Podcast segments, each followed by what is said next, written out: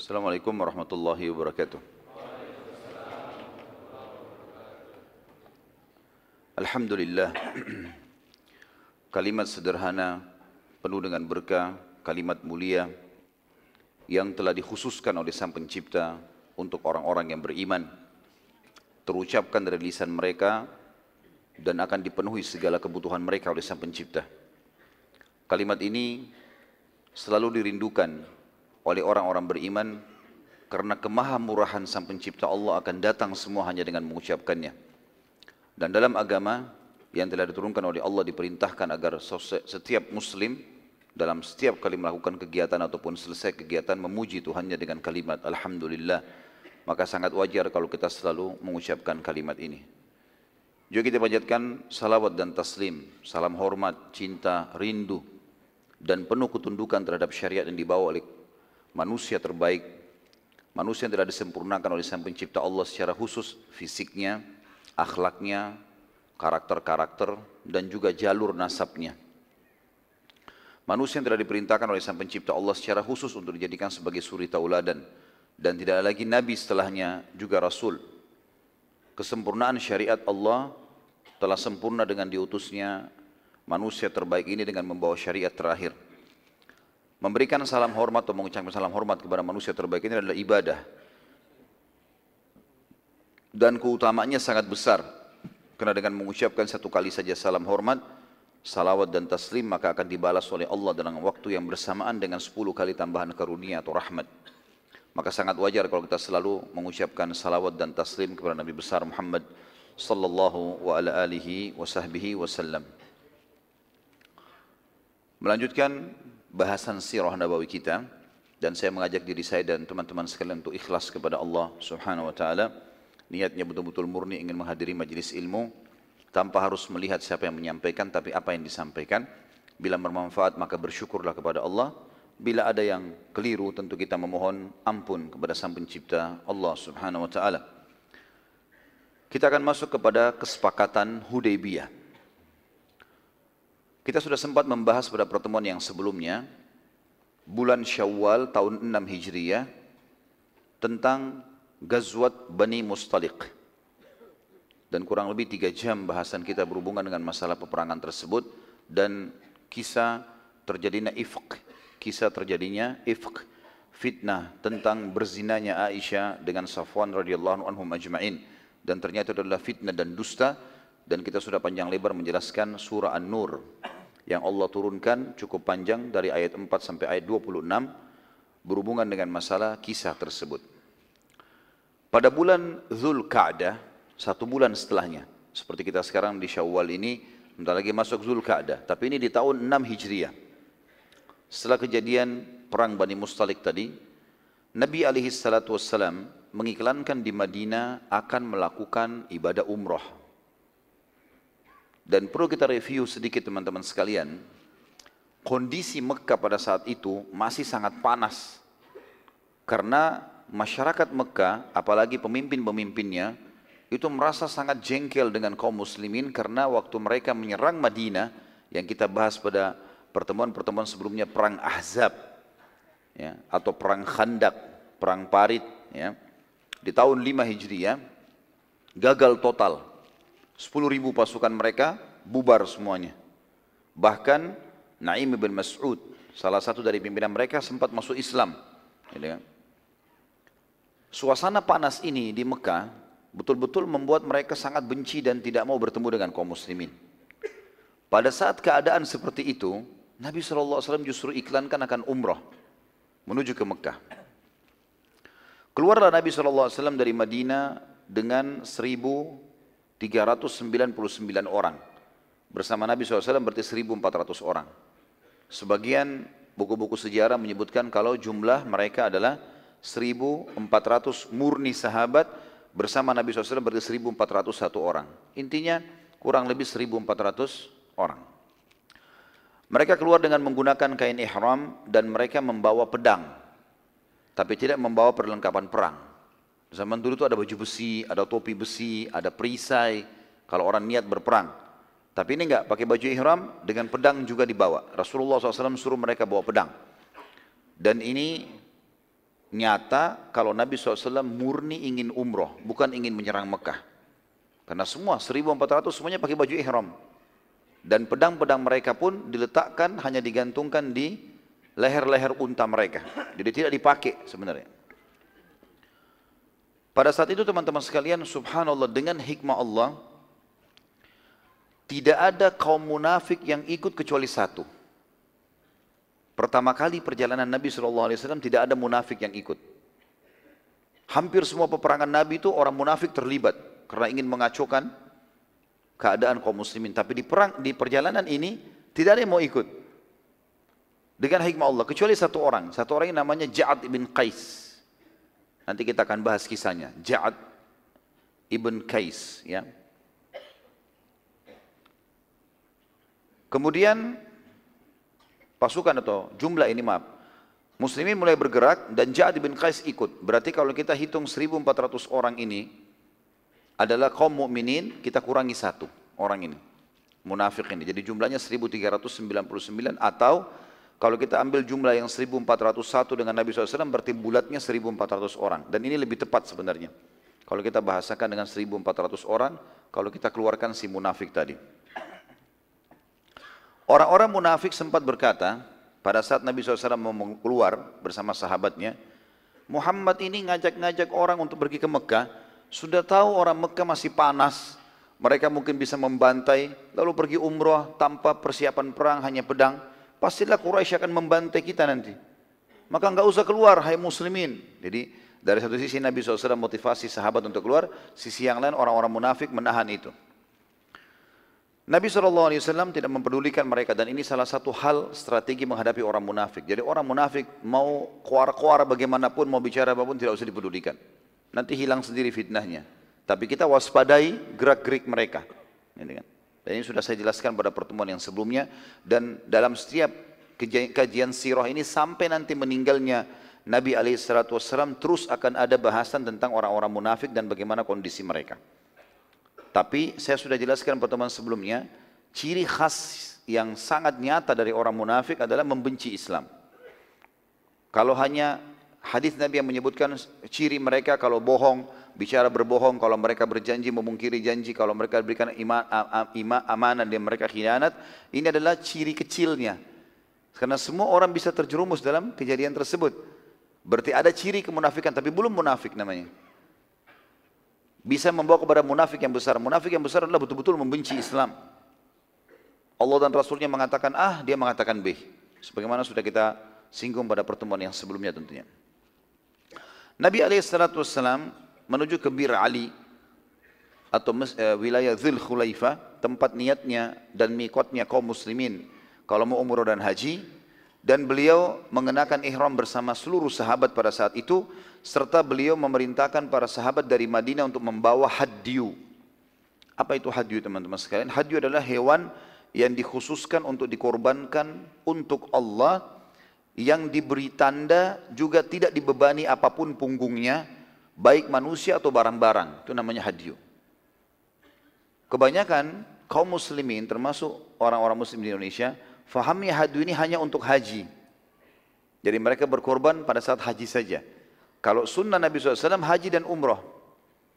Makanya jarang sekali di antara jemaah kita kalau lagi umroh mereka hadyu. Menyembelih hewan. Padahal sebenarnya bagian dari sunnah Nabi SAW. Dalilnya sangat nyata dalam kesepakatan Hudaybiyah ini. Pada bulan Zulkaadah tahun 6 Hijriah. Maka semua sahabat yang punya kemampuan membawa hadyunya. Jadi dia pakai tunggangan, kemudian dia bawa di belakang hadunya. Bisa domba, bisa unta yang dibawa. Tapi khusus binatang ini, karena akan dikorbankan nanti di wilayah haram di Mekah, maka mereka tidak membebankan apa pun di punggungnya. Tidak ditunggangi, tidak juga dikasih beban-beban. Sebagian ulama mengatakan, ini juga termasuk bagian dari sunnah Nabi SAW. Kalau kita ingin berkurban, sebentar lagi kita akan masuk idul adha insya Allah, maka usahakan hewan kurban itu tidak dibebani apa-apa. Jadi misalnya sapi, jangan sapi yang membajak. Ya. Emang sapi yang dipelihara khusus untuk dikurbankan. Para sahabat bahkan kalau mau berkurban mereka sudah beli enam bulan sebelumnya, lalu mereka gemukkan kambing dan domba itu, Di Idul Adha mereka kurbankan. Jadi khusus untuk Allah memang usahakan sapi atau kurban ini, kambing, domba atau di negara Arab ada unta, jangan sampai dia terbebani dengan apa pun. Memang dia harus disiapkan untuk dagingnya dikurbankan. Berita keluarnya kaum muslimin didengar oleh orang-orang Quraisy, tersebar langsung. Karena Nabi SAW iklankan. Kalau dalam peperangan, tradisi Nabi SAW beliau tidak pernah iklankan sasarannya. Kecuali di Khaybar beliau iklankan terang-terangan. Juga perang Tabuk. Dua peperangan itu Nabi SAW iklankan. Yang lain tidak pernah. Setiap pasukan muslimin tidak tahu. Nabi bilang jihad ikut saja. Ke mana arah pasukan diikuti. Ini strategi supaya musuh tidak tahu kalau mereka akan diserang. Gitu kan? Di sini Nabi SAW nyata bukan mau berperang karena beliau keluar dan mengiklankan kalau mau umrah dan memang jalannya menuju ke Mekah. Maka tersebar berita dan orang-orang Quraisy mengetahui. Pada saat mendengar itu orang-orang Quraisy pun keluar mempersiapkan pasukan yang sangat besar, kurang lebih jumlahnya 3000 dengan pakaian perang ingin menghadang Nabi SAW agar tidak masuk ke wilayah haram. Wilayah haram. Cara penyebutannya itu ha mim ra haram, haram. Langsung. Ya, haram artinya dimuliakan. Kalau kita pakai alif haram, ya, berarti dilarang ya. Wilayah haram kita katakan masjid haram masjid ya wilayah haramain ya. Ini Allah sebutkan dalam Al-Quran tentang kalimat haram ashurul hurum misalnya dalam surah At-Taubah ayat 36 Allah sebutkan wilayah haram di Mekah teman-teman termasuk kalau orang lagi haji masuk di dalamnya adalah Mina dan Muzdalifah.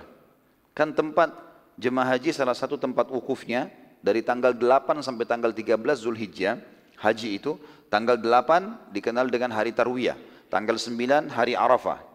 Tanggal 9 itu paginya di Arafah sampai terbenam matahari, malamnya ya, malam tanggal 9 malam Idul Adha itu mereka di Muzdalifah. Tanggal 10, 11, 12, 13 ini semuanya di Mina. Jadi ada tiga lokasi yang didatangi bagi jemaah haji.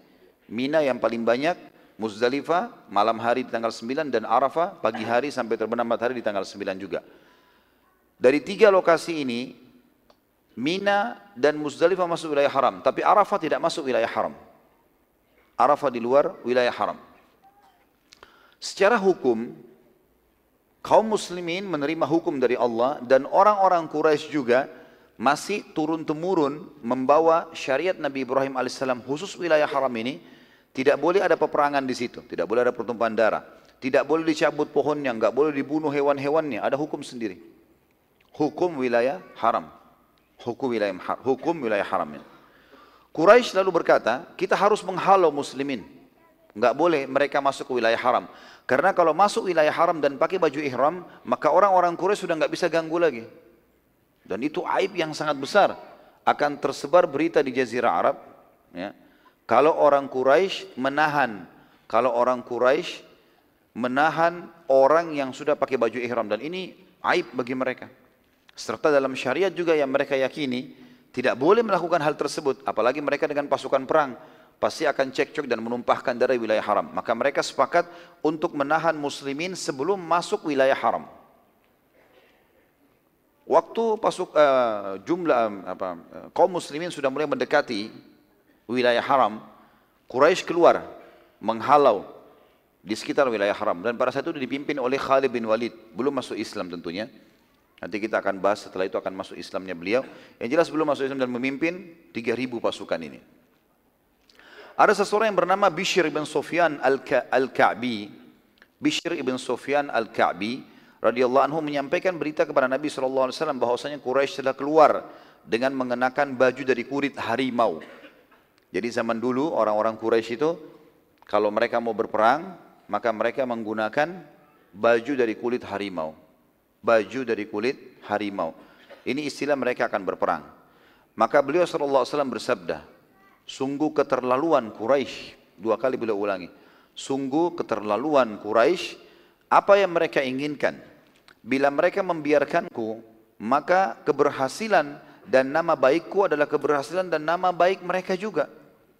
Jadi kalau Nabi SAW berhasil dikenal dakwanya, maka juga nama baiknya Quraisy itu. Karena Nabi SAW dari Quraisy, ya. Dan jika aku terbunuh karena mendakwakan ini, maka itu yang mereka inginkan. Aku hanya ingin umroh. Kenapa mereka tidak izinkan? Nabi SAW bersabda kepada para sahabat, siapa yang bisa menunjukkan kepadaku jalan memasuki Mekah bukan melalui jalan utama ini, supaya Quraisy nggak tahan. Jadi pasukan Quraisy masih keluar, Nabi SAW masih dalam perjalanan, belum ketemu ini, belum bertemu, Nabi SAW sudah minta agar uh, umroh atau uh, kelompok umroh sahabat ini mereka keluar dari jalur utama, coba masuk ke Mekah dari jalur lain. Karena kalau sudah menginjakkan kaki di wilayah haram, maka Quraisy tidak bisa ganggu lagi. Seorang sahabat sempat berkata dan mohon maaf saya tidak temukan nama sahabat ini cuma dikatakan dalam buku-buku sejarah. Dia mengatakan aku ya Rasulullah. Kebetulan orang ini dari penduduk Mekah dari muhajir dan dia tahu betul jalan-jalan untuk masuk ke Mekah selain jalan protokol itu lewat padang pasir, gunung-gunung dan seterusnya. Sahabat tersebut lalu benar-benar menunjukkan jalan untuk Nabi SAW dan sahabat-sahabat dan sangat sulit jalan ini. Bahkan sahabat-sahabat orang Mekah pun seperti Umar bin Khattab, Abu Bakar semua tidak tahu jalan itu. Jalan yang sangat unik. Tapi naik gunung, turun gunung dan seterusnya. Dan ini jumlahnya banyak, 1400 orang. Dan benar-benar pada saat itu mereka keluar dari wilayah padang pasir tiba-tiba sudah berada di depan wilayah haram. Dari wilayah haram itu dulu orang Quraisy berikan tanda, mereka tancapkan bendera-bendera menandakan ini wilayah haram. Kalau sekarang pemerintahan Saudi juga membuat ya tanda yang sangat besar tulisannya per, uh, awal wilayah haram kalau kita masuk ke Mekah. Kalau kita mau keluar ke Jeddah tulisannya akhir wilayah haram. Misalnya gitu. Di Madinah juga begitu diberikan tanda-tanda jadi kita tahu mana wilayah haram karena ini boleh teman-teman sekalian melanggar hukum-hukum Allah. Kalau sampai berbuat dosa pun hukumnya berat. Ya. Orang yang membuat kerusakan di wilayah haram, itu hukumannya berat. Allah bisa menurunkan laknat padanya. Naudzubillah. Buat dosa dan seterusnya. Makanya hati-hati kalau lagi umroh atau haji, jangan sempat jangan sampai menyentuh kemaksiatan ini. Termasuk masalah tontonan-tontonan di kamar hotel. Harusnya hati-hati. Karena kadang-kadang ada juga jemaah kita, mereka pulang ke kamar hotel lalu kemudian kembali melihat lagi film-film, melihat dan lainnya. Ini wilayah haram, harusnya lebih hati-hati. Hindari semua itu. Ya. Para sahabat sempat berkata, pada saat tiba di wilayah haram, jadi wilayah haram sudah di depan Nabi SAW. Unta Nabi tinggal melangkah, beberapa langkah sudah masuk wilayah haram. Pasukan muslimin, jumlah muslimin juga ini, kelompok umroh akan masuk wilayah haram. Subhanallah tiba-tiba, unta Nabi SAW duduk. Tiba-tiba Nabi nggak suruh duduk, duduk untanya. Para sahabat datang mendorong unta itu, menyuruh berdiri nggak mau. Unta Nabi SAW ya. Dengan begitu maka seluruh jumlah muslimin ini berhenti semua pada saat itu. Maka karena disuruh berdiri nggak mau, sampai sempat dipukul nggak mau bangun unta Nabi SAW, maka sebagian sahabat mengatakan wahai utusan Allah, sungguh unta ini telah ditimpa keburukan. Kok bisa sudah tinggal masuk wilayah haram, terus kemudian dia berhenti nih. Kalau kita masuk Quraisy nggak jadi ganggu kita dan umroh akan terjadi. Subhanallah, jawaban Nabi SAW ini adalah panduan nabawi dan setiap muslim harus seperti ini, mengembalikan kepada prasangka baik kepada Allah. Apa kata Nabi SAW? Tidak. Tetapi yang telah menahannya adalah yang telah menahan gajah-gajah Abraham menyerang Ka'bah. Maksudnya Allah. Walaupun kalian berusaha mendorongnya, dia tidak akan bangun nih dia tidak akan bangun. Ya. Pastinya mereka akan tetap duduk, tetap akan duduk. Ya. Maka pada saat itu Nabi SAW lalu memerintahkan seluruh sahabat untuk berkemah pas di perbatasan haram itu. Padahal sebenarnya waktu muslimin putar memanuver di padang pasir sampai wilayah haram, pasukan Quraisy itu sudah keluar dan mereka menjaga muslimin jauh dari wilayah haram itu. Harapannya kalau terjadi peperangan tidak masuk ke wilayah haram gitu kan. Jadi waktu mereka sudah tiba di lokasi yang mereka anggap muslimin akan lewati, ternyata mereka nggak temukan Nabi SAW dan para sahabat. Dan mereka kaget Nabi SAW sudah berada di perbatasan haram.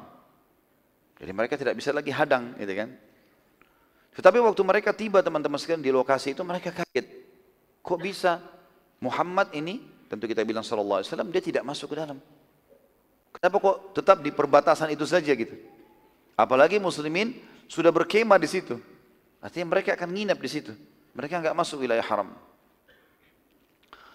Pada saat itu teman-teman sekalian, Quraisy pun akhirnya menancapkan kemah-kemah mereka di seberang muslimin. Pada saat itu juga muslimin sempat kehilangan air, artinya tidak ada air. Kendi-kendi mereka sudah mulai kosong. Biasanya kalau mereka istirahat, mereka cari wilayah yang ada sumurnya. Di situ semua sumur-sumur yang ada di sekitar wilayah itu dan wilayah itu namanya Hudaybiyah. Kalau saya tidak salah, sekitar 80 km dari Mekah.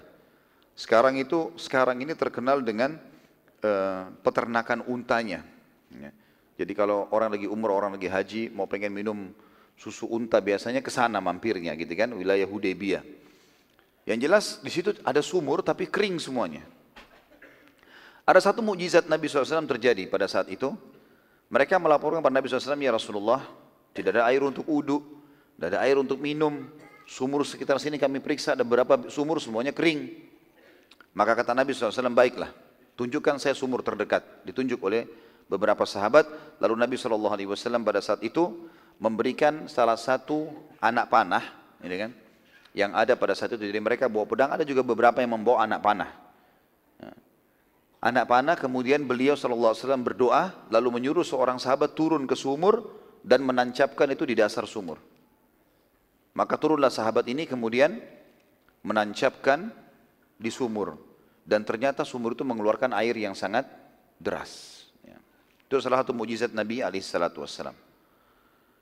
Kemudian Nabi SAW waktu melihat Quraisy pada saat itu berkumpul banyak dengan perlengkapan perangnya, ya, maka Nabi SAW mengatakan demi Allah, bila Quraisy mau memperbaiki hubungan rahimnya denganku, niscaya aku akan menerimanya. Tidak damai saja. Jelas-jelas kami datang untuk umroh gitu. Quraisy pada saat itu teman-teman sekalian, dalam kondisi mereka bingung, menebak-nebak, ini mau umroh atau mau perang nih. Karena kemarin baru habis perang, Ahzab. Jangan sampai Muhammad ini mau menyerang. Seperti itulah pengertian mereka pada saat itu. Maka Quraisy mengutus satu orang bernama Hudail bin Warqa.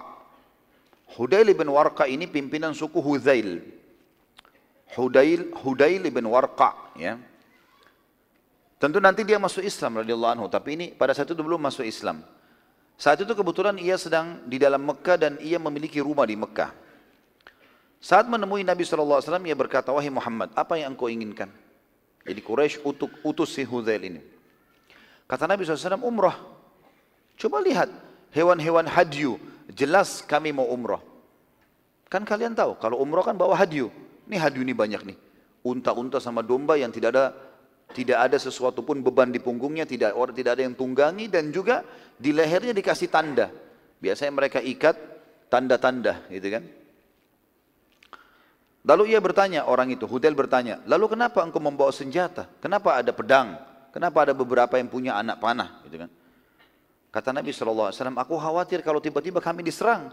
Tentu sangat tidak masuk akal bila kami tidak membela diri. Jadi enggak ada maksud untuk berperang. Hudail bin Warqa lalu kembali kepada Quraisy dan berkata, kalau Nabi SAW hanya mau umroh dan ia menceritakan jawaban Nabi SAW. Lalu ia berkata pada Quraisy, biarkan aja dia masuk. Jangan ditahan nih. Ternyata sebagian tokoh-tokoh Quraisy nggak mau itu. Ya. Dan perlu kita tahu teman-teman, suku Huzail ini, suku sebenarnya bukan asli penduduk Mekah. Mereka tinggal di sebelah Mekah. Ya, Maka orang-orang Quraisy curiga, Walaupun sebenarnya Hudzail masih dalam keadaan agama, masih dalam agama mereka. Lalu kata Quraisy, dari mana kita bisa memastikan kalau dia benar-benar hanya mau umroh, sementara yang bisa membuktikan hanya perkataan Muhammad saja kepadamu. Dari mana kau bisa yakin itu? Quraisy lalu mengutus orang yang kedua, namanya Makraz bin Habs. Makraz bin Habs. Saat Makraz ini menemui atau melihat Nabi SAW melihat Makraz, maka beliau bersabda, orang ini pengkhianat. Dia kalau datang, apa yang saya sampaikan nanti bisa dibalik sama dia. Si Makras ini. Maka Makras bin Habs tidak menemui Nabi SAW, juga para sahabat.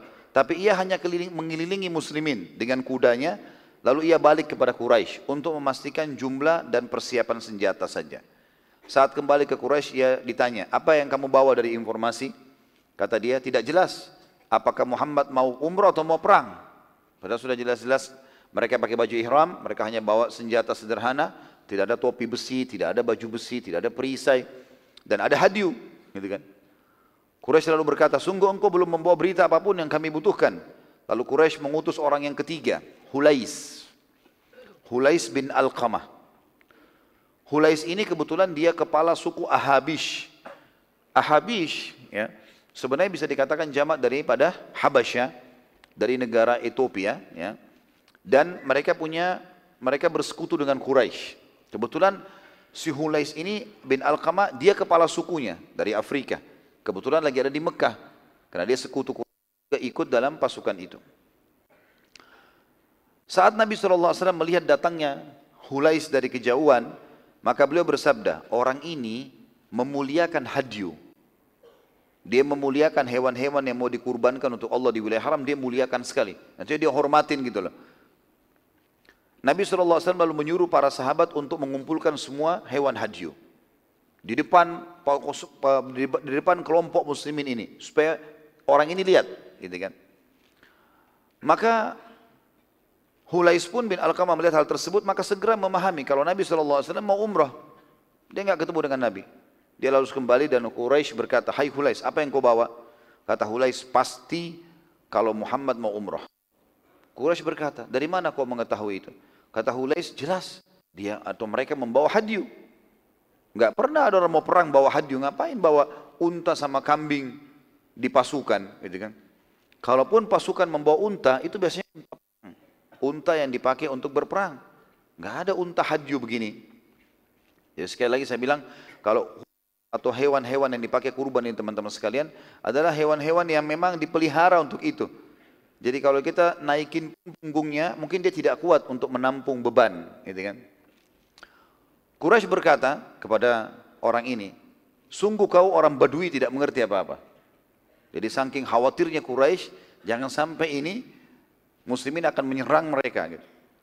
Hulai selalu marah dan berkata, jelas orang-orang datang memuliakan Ka'bah dan Allah ya, memuliakan Ka'bah dan Allah, lalu kalian melarangnya? Demi Allah bila kalian melarang mereka, maka aku akan kerahkan semua sukuku, Ahabish, menghancurkan kalian wahai Quraisy. Quraisy lalu berkata, sabarlah wahai Hulais, izinkan kami menentukan keputusan kami dan maafkan kami. Karena ini kondisinya luar biasa. Hampir saya pada saat itu terjadi keributan antara Quraisy sama Ahabis. Ahabis oh yang kuat. Gitu kan? Quraisy lalu mengutus orang yang keempat, Urwa bin Mas'ud al-Thaqafi. Ini tentu juga nanti akan masuk Islam ya. Dan dia adalah kepala suku Thaqif, kota Taif. Nanti setelah pembebasan kota Mekah kita bahas insya Allah perang atau pengepungan kota Taif dan bagaimana Naim bin Mas'ud, uh, Urwa bin Mas'ud akan masuk Islam. Kita perlu tahu teman-teman, Urwa ini punya kedudukan di Mekah dan di Taif. Kalau di Mekah Urwa dan kalau di Mekah, eh, maaf, kalau di Taif Urwa bin Mas'ud, kalau di Mekah Al-Walid bin Uqbah. Dua orang ini itu sangat ditokohkan oleh orang Quraisy dan Al-Qur'an menceritakan kepada kita tentang kedudukan kedua orang ini. Di mata mereka ya, bukan di mata Islam. Disebutkan dalam surah Az-Zukhruf, surah nomor 43 ayat 31 tentang kedudukan kedua orang ini. Surah Az-Zukhruf, surah nomor 43 ayat 31. A'udzu billahi minasyaitonir rajim wa qalu laula nuzzila hadzal qur'anu ala rajul ala rajulin minal qaryataini azim. Dan mereka berkata orang-orang Quraisy, mengapa Al-Qur'an ini tidak diturunkan kepada salah satu dari pembesar dari dua negeri ini, Mekah dan Taif. Maksudnya adalah Urwa bin Mas'ud atau Al-Walid bin Uqbah. Mereka berharap, mereka maunya Al-Quran bukan turun kepada Nabi SAW, tapi turun kepada kedua tokoh ini. Ini dua tokoh ini memang punya kedudukan yang sangat tinggi di mata mereka. Urwa bin Mas'ud lalu berkata, Aku bukan sembarangan orang kepada Quraisy sebelum dia diutus. Sehingga kalian berbuat semau kalian. Setiap orang kalian kirim lalu balik, lalu kalian membatalkan dan mendustakannya. Tadi sudah ada tiga empat orang dikirim semuanya didustakan oleh Quraisy, gitu kan? Bila aku bila aku yang kalian utus, maka kalian harus percaya pada informasi yang aku datangkan. Kata Quraisy baiklah. Urwah bin Mas'ud lalu mengatur sebuah strategi untuk memastikan tujuan muslimin mau umrah atau mau perang. Ia coba memancing emosi muslimin. Bila mereka emosi, berarti mereka mau perang. Dan bila mereka tidak terpancing, berarti mereka mau umrah. Itu pertimbangan Urwah pada saat itu. Saat melihat Urwah, tiba di tengah-tengah muslimin dalam kondisi mengenakan baju perang, maka Nabi SAW memerintahkan agar salah seorang sahabat yang bernama Al-Mughirah bin Syu'bah radhiyallahu anhu mengenakan baju perang lengkap dan duduk di belakang Nabi. Karena Urwah datang dengan baju perang, bawa pedang, bawa perisai, dan dia minta duduk di hadapan Nabi SAW. Maka untuk berjaga-jaga, Nabi SAW pakai ihram, maka ada satu orang sahabat namanya Al-Mughirah bin Syu'bah, Nabi izinkan dia untuk pakai baju perang.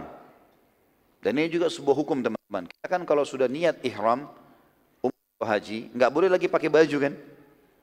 Pakai baju berjahit sudah nggak boleh hukumnya. Kalau kita pakai ganti ihram kita dengan baju berjahit maka kena kurban, ya, dam. Maksudnya kena hukuman kita harus sembelih hewan.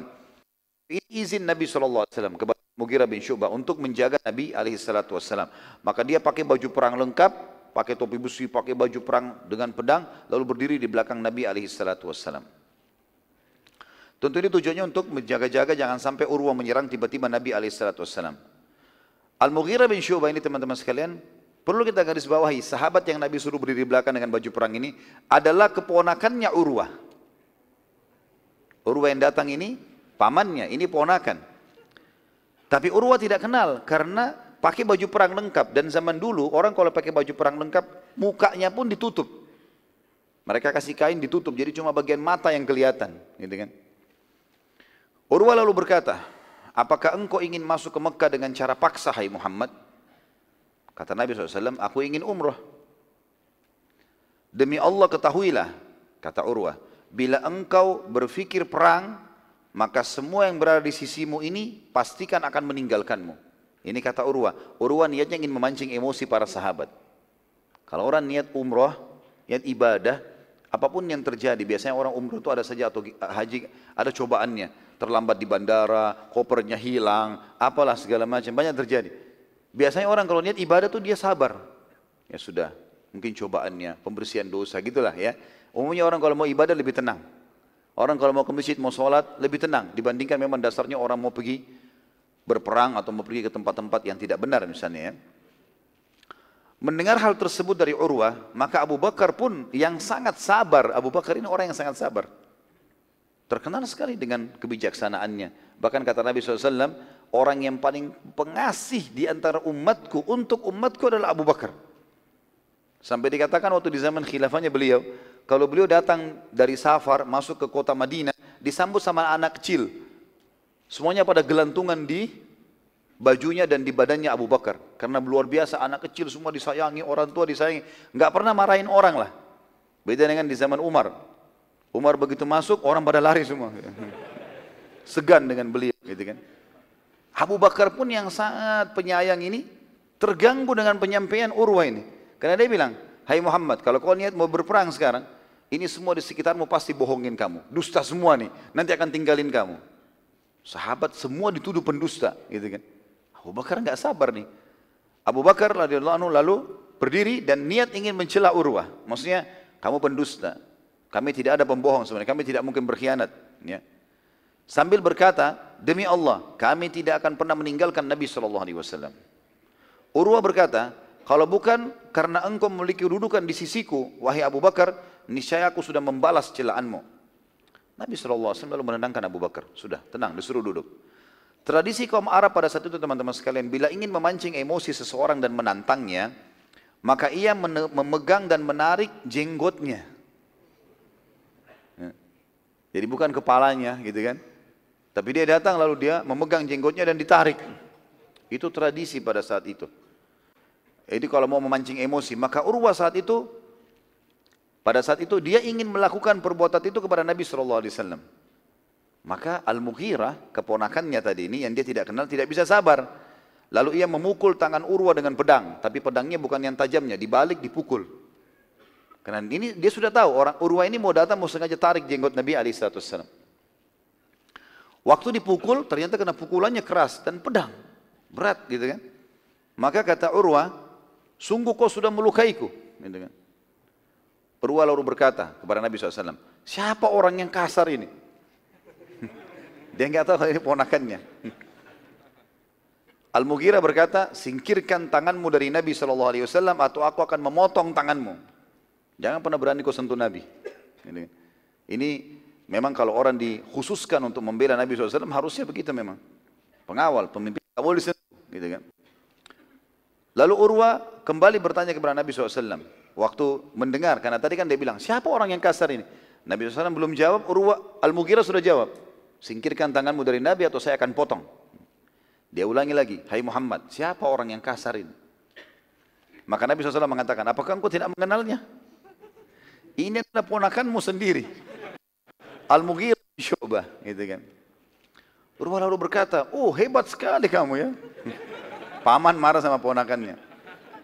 Bukankah baru kemarin saya menyelamatkan kau dari masalah besarmu. Lalu sekarang engkau mau memukul dan membunuhku. Ada sebabnya kalimat ini. Saya sampaikan. Al-Mughirah ini teman-teman, ya, sebelum masuk Islam dia dalam kondisi kafir. Dan dia punya sedikit kisah unik. Satu hari dia pernah keluar ke kota Taif, 70 kilo dari 60-70 kilo dari kota Mekah, bersama suku Malik. Salah satu suku yang sangat tinggal dekat kota Taif. Menuju ke Raja Mesir yang bernama Al-Muqaisik, Al-Muqaikis. Al-Mughirah waktu itu memiliki sifat yang kasar dalam bermuamalah termasuk dalam berbicara, orangnya kasar. Saat berbicara dengan Al-Muqaykis, Al-Muqaykis ini Raja Mesir. Ia kasar, gitu kan? Karena orang Badui. Biasa subhanallah ada orang mungkin kita menganggapnya kasar tapi mungkin bagi dia tidak. Ya. Mungkin terbiasa teriak-teriak, terbiasa menggunakan kalimat-kalimat yang mungkin bagi sebagian orang kasar. Kurang lebih seperti itu. Jadi bukan di sini kasar memang adalah hal-hal yang tidak baik secara umum, tapi cara berbicaranya saja. Ya. Jadi ada tradisi-tradisi mungkin di Indonesia juga termasuk ada ya. Gitu. Ya mungkin kalau teman-teman dari Sulawesi sini tidak tidak asing. Ya, kita di Sulawesi Selatan kalau mau matikan lampu bilang apa? Hah? Bunuh lampu. Biasa begitu. Sebenarnya bukan niatnya seperti mengambil pisau nus, tapi bahasanya bunuh lampu sudah malam, gitu kan. Padahal maksudnya matikan lampu ya. Mati, mati mungkin lebih lebih santun menurut sebagian orang dari sisi retorika bahasa. Tapi bukan berarti orang Sulawesi itu kasar, gitu kan? Seperti itu kurang lebih yang kita maksudkan dengan Mughirah. Jangan lagi dipelintir perkataan saya. Nah. Alhamdulillah saya dari Sulawesi Selatan, ini banyak orang Bugis. Ya. Tapi bukan maksud untuk itu. Tapi ini retorika, biasa ada orang begitu ya. Mungkin cukup banyak retorika seperti ini. Jadi Al-Muqaykis waktu itu, Raja Mesir, karena mereka orang Mesir, orang Mesir ini terkenal di, di kalangan orang-orang Arab, bahasa mereka itu seperti tanda kutip ya bahasa penuh dengan dengan uh, kalau kita bahasakan mungkin bunga-bunga ya hiasan lah. Jadi orang Mesir itu kalau bicara tuh kalau kita dengar walaupun tidak mengerti kita merasa kayak ada ketertarikan menggunakan retorika ya tertentu. Maka Mukaikis merasa tersinggung. Dia kasih semuanya hadiah kepada utusan-utusan suku Malik tadi kecuali Al-Mughirah. Al-Mughirah tersinggung waktu itu. Baik sebentar. Al-Mughirah tersinggung pada saat itu. Maka apa yang dia lakukan teman-teman sekalian? Di tengah jalan waktu lagi istirahat, kena sakit hati Al-Mughirah, dia bunuh 13 orang dari suku Malik yang dapat hadiah dari Mukaikis. Lalu diambil semua hadiahnya. Kemudian Al-Mughirah pergi ke Madinah. Dia tahu kalau di Mekah dia bisa ditangkap. Dia pergi ke Madinah lalu dia masuk Islam. Nabi SAW waktu itu menerima keislamannya, tapi beliau bersabda, kasus engkau masuk Islam, maka benar. Tapi pencurian dan pengkhianatanmu harus dibalas. Nggak bisa. Maka kembalikan semua haknya suku Malik. Haknya ada dua tentunya, mengembalikan hadiah yang dicuri tadi, dan juga membayar dia denda orang yang dibunuh. Waktu itu kebetulan kurang lebih di Mekah tradisi orang Arab kalau ada membunuh ada yang dibunuh satu orang untuk supaya dia tidak dihukum oleh suku orang itu dia harus bayar 100 ekor unta. Dia bunuh 13 orang ini. 1300 ekor unta. Dia harus kembalikan. Suku Malik waktu itu mendengar perbuatan Armugira pada mereka maka suku Malik bersiap-siap untuk menyerang kota Taif dan memberi syarat kepada suku Sakif, sukunya Al-Mughirah, agar menyerahkan Al-Mughirah pada mereka. Al-Mughirah pada saat itu, karena dia penduduk asli kota Taif, maka sukunya tidak mau. Ngapain Mughirah harus diserahkan? Gitu kan? Maka bertemulah dua pasukan ini. Suku kota Taif sama suku Malik ini, suku Sakif bertemu. Seseorang sempat mendatangi Urwah pada saat itu, karena dia kepala suku Sakif, gitu kan? Yang menggantikan kakaknya yang bernama Syu'bah. Syu'bah ini ayahnya Al-Mughirah. Kan Al-Mughirah bin Syu'bah. Dulu kepala suku di Taif. Meninggal Syu'bah ini, maka adiknya namanya Urwa itu jadi jadi kepala suku. Anaknya Syu'bah Al-Mughirah ini ponakannya dia nih yang buat masalah. Kan? Maka mereka datangin pada satu seraya berkata, wahai Urwa, engkau jauh lebih bijak daripada keputusan berperang.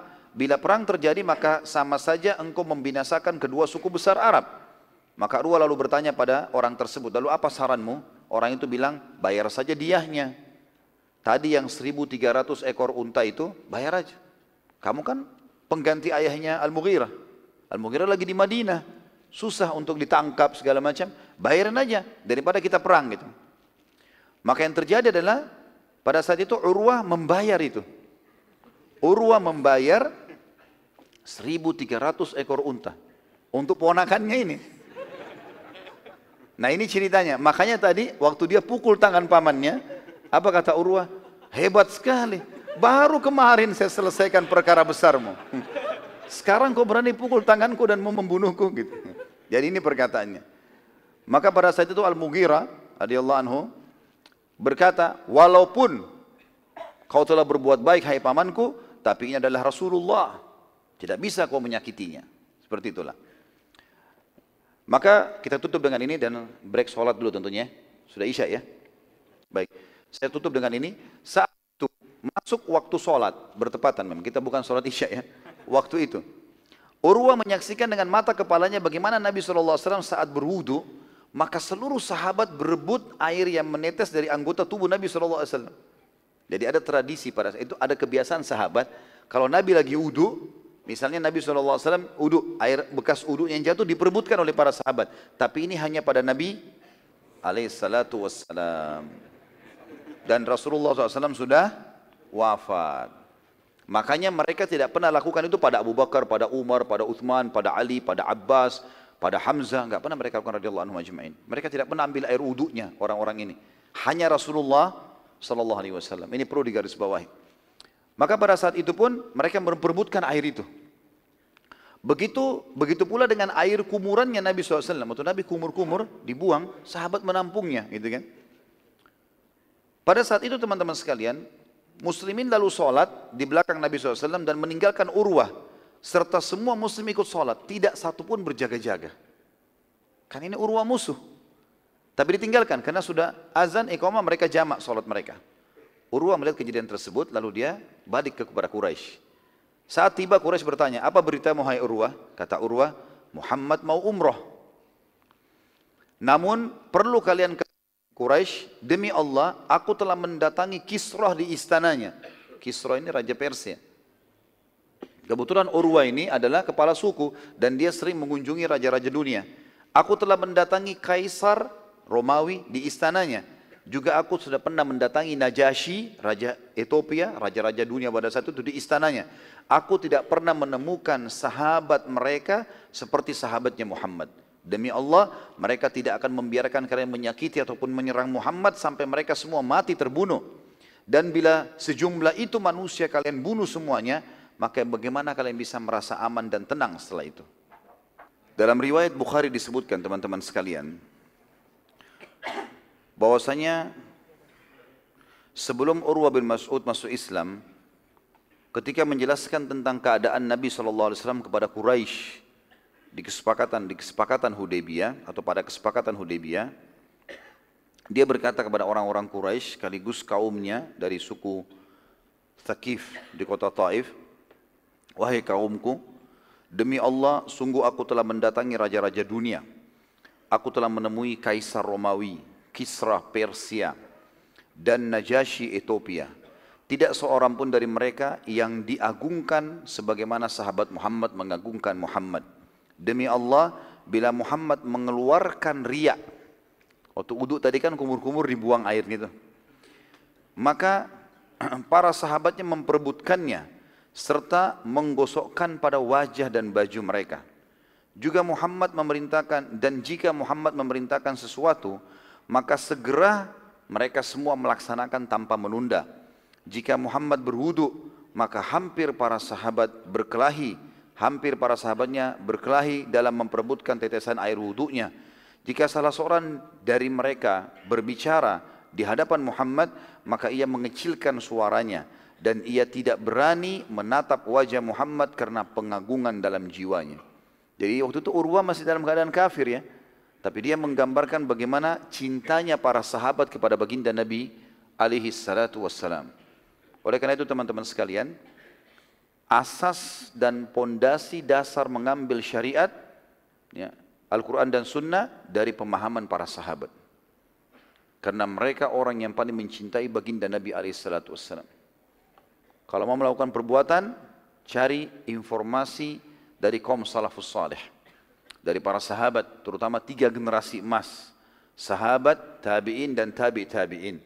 Sesuai dengan sabda Nabi SAW, sebaik-baik masa adalah masaku. Jadi aku dan para sahabatku. Itu generasi emas, para sahabat. Lalu yang datang setelahnya, para tabi'in. Dan yang datang setelahnya, para tabi' tabi'in. Ini yang dikenal dengan kaum salafus salih. Setiap ibadah, setiap perbuatan, perjuangan, ya, semuanya diambil dari tiga generasi emas ini. Maka tidak akan pernah seseorang menyimpang dari agama karena mereka ini adalah generasi yang sangat dekat dengan baginda Nabi alaihi. Ini riwayat Bukhari. Setelah menyampaikan ini, maka orang-orang Quraisy berkata kepada Urwah, apa saranmu hai Urwah? Kata Urwah, berdamailah dengannya maksudnya dengan Nabi SAW, minta ia tidak masuk ke Mekah tahun ini. Kan itu saja yang kalian inginkan. Kalian tidak mau Muhammad masuk, ya sudah jangan izinkan masuk tahun ini. Tapi jangan tahan dia di tahun-tahun depan. Yang penting kalian sudah aman. Sudah tersebar berita kalau Quraisy berhasil menahan muslimin. Sudah selesai. Dan apa yang kalian khawatirkan penyerangan Mekah sudah tidak terjadi. Kalaupun dia mau serang tahun-tahun depan, kalian masih punya persiapan yang banyak ya untuk mempertahankan Mekah. Tapi waktu itu Quraisy masih penasaran teman-teman sekalian. Secara diam-diam, Urwah kan tadi sudah kasih syarat ya. Kalau saya pergi, saya kembali, jangan permainkan saya seperti orang-orang yang sebelumnya. Harus terima apa yang saya bawa, informasi dan terima pendapat saya. Rupanya mereka diam-diam mereka mengutus ya, beberapa anak muda Quraisy, jumlahnya 40 orang dari ahli-ahli perang untuk menculik salah satu sahabat. Culik siapa? Siapa pun di antara muslimin culik saja satu. Nanti kita gebukin supaya dia ngaku. Mau perang atau mau umroh. Gitu. Seperti itulah. Jadi saking ketakutan Quraisy yang luar biasa gitu. Tapi dengan hikmah Allah, waktu 40 orang ini menyelinap mau masuk di antara kemah muslimin, tiba-tiba mereka jadi tawanan muslimin. Yang menjadi ketua keamanan Umar bin Khattab waktu itu. Tangkap semua 40 orang itu. Padahal mereka pakai ihram, bukan pakai baju perang. Dan 40 orang ini dirantai semuanya. Diikat, kemudian ditaruh di depannya kemah kaum muslimin. Diperlihatkan kepada Quraisy. Ini lihat 40 orang mata-mata kalian nih. Waktu mereka semua sudah lihat, ini muslimin tidak dengan pakaian perang, tapi bisa menangkap 40 orang pasukan terbaiknya, gitu kan? Lalu kemudian kata Nabi SAW bebaskan 40 orang itu, kasih saja kembali. Dibebaskan satu persatu, silakan kembali. Maka orang-orang Quraisy berkata, sungguh Muhammad benar-benar tidak mau perang. Kalau dia mau perang, dia sudah bunuh tuh 40 orang tawanan. Tapi dia nggak bunuh, dibebasin sama dia. Maka pada saat itu pun, teman-teman sekalian, Nabi SAW melihat orang-orang Quraisy masih banyak pertimbangannya. Padahal sebenarnya tinggal izinkan masuk, jangan hadang. Nabi SAW juga tidak mau ya bentrok. Maka Nabi SAW mengatakan, panggil Umar bin Khattab, Hai Umar, karena dia kepala keamanan di situ di, di, diperintahkan Nabi SAW, berkata Nabi SAW, Hai Umar, aku ingin engkau masuk ke Mekah dan temui Abu Sufyan langsung, pimpinan Quraisy. Ngobrol, tanya, bilang, kenapa ditahan? Gitu kan? Lalu Umar berkata, wahai utusan Allah, anda sangat tahu bagaimana permusuhanku dengan Quraisy. Kalau aku yang masuk nih, lalu mereka buat masalah, perang. Mana? Nggak bisa. Jadi jangan saya ya Rasulullah. Nggak bisa kontrol emosi. Kata Nabi SAW, lalu siapa kalau bukan kamu? Kata Umar, dari sukunya Abu Sufyan. Abu Sufyan dari suku Umayyah. Cari sahabat kita, sahabat anda, dari suku Umayyah. Yang lebih bijak, lebih tenang, bisa bertemu dengan Abu Sufyan. Kata Nabi SAW, siapa itu? Kata Umar, Uthman bin Affan. Uthman bin Affan ini masih sepupunya Abu Sufyan. Gitu kan? Orangnya lebih tenang, tidak emosional. Jangan saya. Gitu kan? Maka Nabi SAW mengatakan baiklah, ide yang bagus. Kemudian lalu dari di sini teman-teman sekalian Umar bin Khattab bukan membantah perintah Nabi SAW tapi memberikan ide. Tapi kalau Nabi SAW tetap suruh beliau lakukan, gitu kan? Maka Nabi SAW juga menerima pendapat yang baik. Kalau Nabi SAW aja menerima pendapat yang baik, apalagi kita ya. Harus kita biasa menerima kebaikan-kebaikan dari orang. Uthman bin Affan radhiyallahu lalu diutus oleh Nabi SAW menuju ke Mekah dan dia masuk sendirian. Waktu orang Quraisy lihat Uthman sendirian pakai baju ihram dibiarkan. Masuklah ke wilayah haram menuju ke Mekah, ketemui Abu Sufyan. Lalu pada saat itu teman-teman sekalian, saat tiba di Mekah, Abu Sufyan menyambut Uthman dan berkata, Bila engkau ingin tawaf, hai Uthman, tawaflah. Enggak ada yang ganggu kamu, kamu aman. Uthman pun mengatakan, demi Allah tidak. Aku tidak akan tawaf sebelum Rasulullah SAW melakukan tawaf. Maka aku datang hanya untuk meminta kepadamu dengan baik-baik agar memberi izin kami umrah dan kami jamin kami akan tidak akan berperang. Kami tidak akan merebut Mekah. Abu Sufyan berkata, aku akan pertimbangkan. Beri aku waktu beberapa saat aku pertimbangkan. Dan aku minta agar engkau jangan keluar dari Mekah sampai aku putuskan. Gitu kan. Maka Uthman pun waktu itu sebenarnya diikram, dihormati oleh Abu Sufyan dikasih makanan, dikasih tempat yang layak, hanya untuk nunggu. Abu Sufyan rencana mempertimbangkan dulu gitu kan. Nabi SAW waktu itu di perkemahan muslimin melihat kenapa kok lelat nih. Uthman gak datang. Mau kirim lagi satu orang, orang-orang Quraisy sudah menahan. Ya. Maka yang terjadi adalah Nabi SAW khawatir jangan sampai Uthman bin Affan dibunuh. Maka beliau pun akhirnya mengiklankan kepada para sahabat untuk membaiat mengambil kesepakatan setia membela agama Allah gitu kan di bawah sebuah pohon dan pada saat itu dikenal dengan baiat ridwan ridwan artinya keridoan gitu kan orang-orang yang mau membaiat memberikan kesepakatan setianya perjanjian setia untuk membela agama Allah sampai mati maka pada saat itu pun seluruh sahabat kumpul dan di dalam kesepakatan ini teman-teman sekalian, tidak boleh ada satu sahabat pun yang lari dari kancah peperangan kalau sampai Nabi perintahkan menyerang Mekah. Karena Uthman bin Affan utusan, tidak boleh dibunuh. Ini kalau Uthman terbunuh. Maka para sahabat pun satu persatu, Nabi SAW berdiri di bawah pohon itu, lalu Nabi SAW, eh, para sahabat satu persatu datang dan menyalami tangan Nabi SAW sambil ya mengucapkan, aku berjanji setia ya Rasulullah, hidup dan mati dalam agama Allah dan siap mengorbankan harta, jiwa, darah semua untuk agama Allah. Dan yang paling pertama berdiri membaiat Nabi SAW, menyalami Nabi SAW dan memberikan ya, perjanjian setia ini adalah Abu Sunan al-Uzdi radhiyallahu anhu. Sahabat Nabi yang mulia, segera dia berdiri dan menyalami Nabi alaihi salatu wassalam. Abu Sunan al-Uzdi. Salama bin Aqwa radhiyallahu anhu yang terkenal dengan kecepatan berlarinya Ya, kalau masih ingat pernah kita jelaskan itu dan keterampilan perangnya selepas membaiat Nabi Shallallahu Alaihi Wasallam dia sempat istirahat di bawah sebuah pohon. Setelah semua sahabat membaiat satu persatu. Jadi waktu itu yang membaiat Nabi SAW, kalau kita hitung jumlah mereka 1400, yang membaiat adalah 1397. Karena satu Nabi keluar, kemudian Ja'ad, tadi yang kita sebutkan bin Qais, orang munafik, keluar, Uthman bin Affan juga masih di Mekah.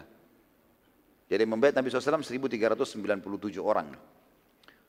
Setelah itu, setelah dibayat, ternyata Ja'at ini tidak ikut membayat.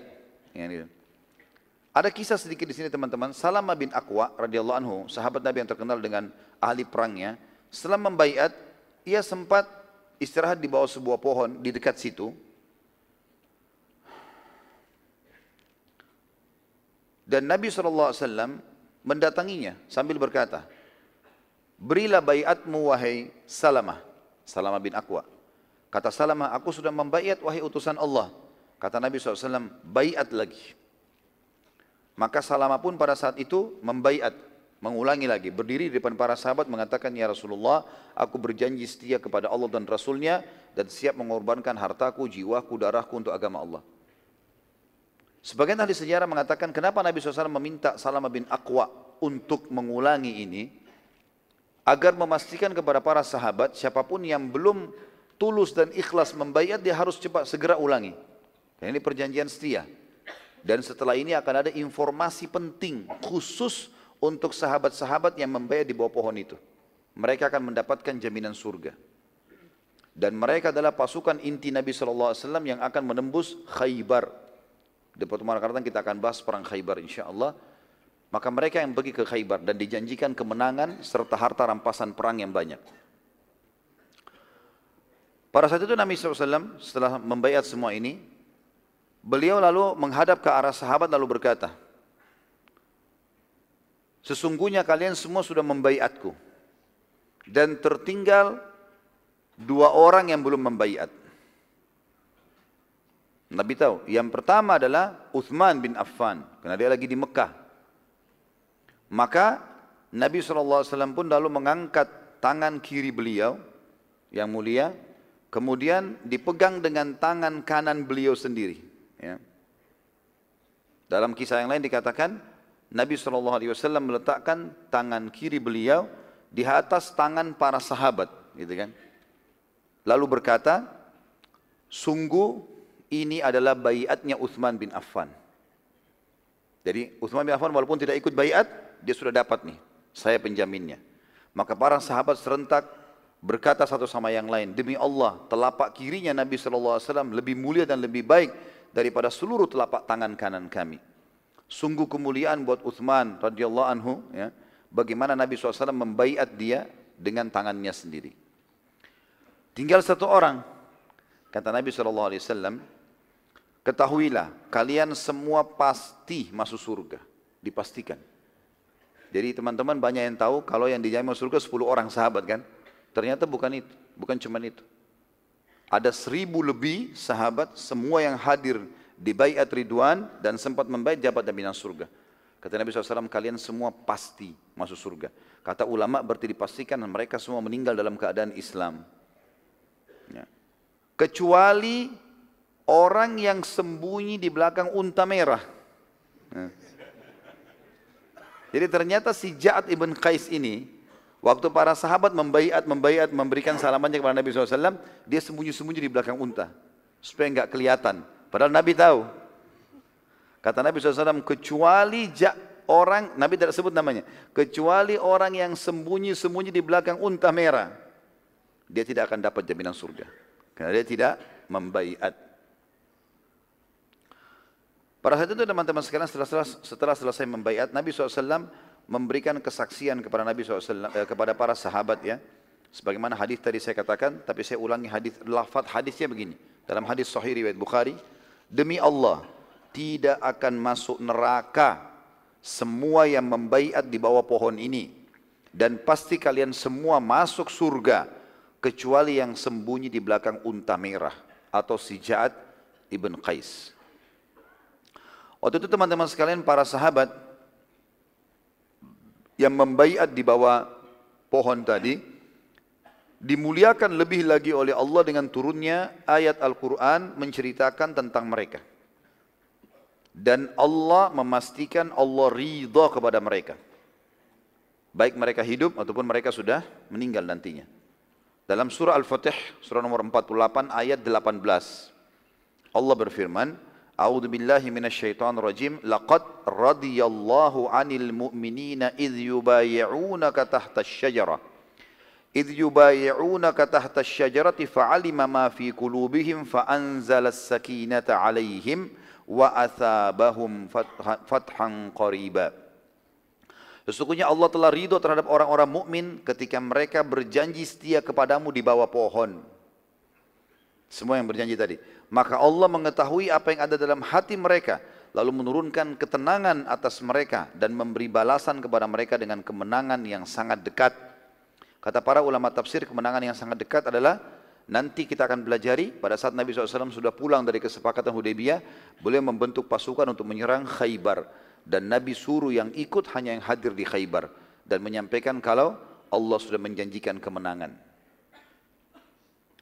Nabi SAW ya, mengambil baik dari para sahabat ini agar membela Islam sampai mati semuanya. Dalam riwayat terdapat pula jumlah mereka 1398 orang. Quraisy saat mendengar bayat sampai mati, mereka semua dengan suara yang besar ya, mengatakan kami mengambil, menyebut, mengutarakan janji setia kami kepada Nabi SAW dan kepada Allah dan Rasulnya dan membela agama baik dengan harta dan jiwa kami serta darah kami.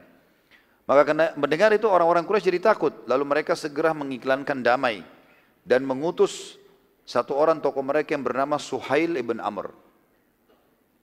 Saat Nabi SAW melihat Suhail, beliau SAW bersabda, Suhail, sungguh Allah telah memudahkan masalah kalian. Artinya Allah sudah mengutus ya, orang-orang Quraisy untuk membuka kesepakatan damai.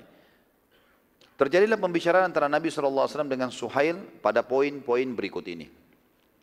Yang pertama, muslimin balik ke Madinah dan tidak ada umroh tahun itu.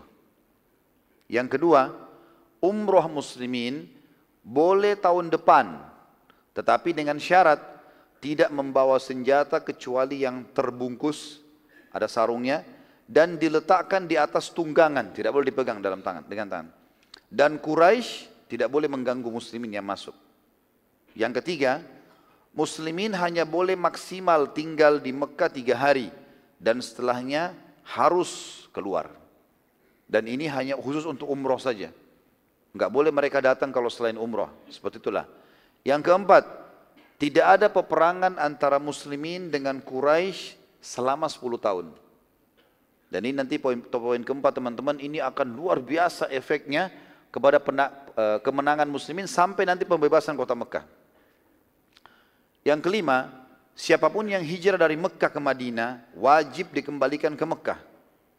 Kalau ada mulai detik ini kesepakatan kalau ada di antara penduduk Mekah yang hijrah ke Madinah walaupun dia ngaku Islam harus dikembalikan ke Mekah.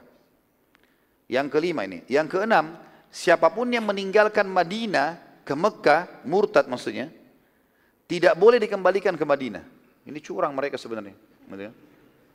Jadi siapa yang hijrah ke Madinah harus dikembalikan. Siapa yang dari Madinah ke Mekah nggak boleh dikembalikan. Dan poin keenam ini adalah poin yang paling berat bagi muslimin, gitu kan? Bagaimana bisa ada orang yang dari Madinah meninggalkan tidak boleh dikembalikan lagi ke Madinah. Yang ketujuh, suku mana pun yang mau menjadi partner muslimin, sekutu, maka dipersilahkan dan siapa pun yang mau jadi partner atau sekutu Quraisy dipersilahkan. Saat itu kebetulan ada dua suku selain Quraisy dan selain muslimin yang menyaksikan kesepakatan Hudaybiyah. Mereka adalah suku Khuza'ah ya, yang tadi dipimpin oleh Hudail. Ya. Salah satu orang yang diutus Quraisy untuk diskusi dengan Nabi SAW. Yang, mengikrar, yang mengikrarkan kalau mereka menjadi sekutunya muslimin. Dan suku Bakar mengiklankan menjadi sekutu Quraisy. Kebetulan suku Hudail sama suku Bakar ini memang selalu ribut dari dulu. Selalu perang, tidak pernah berhenti, gitu kan.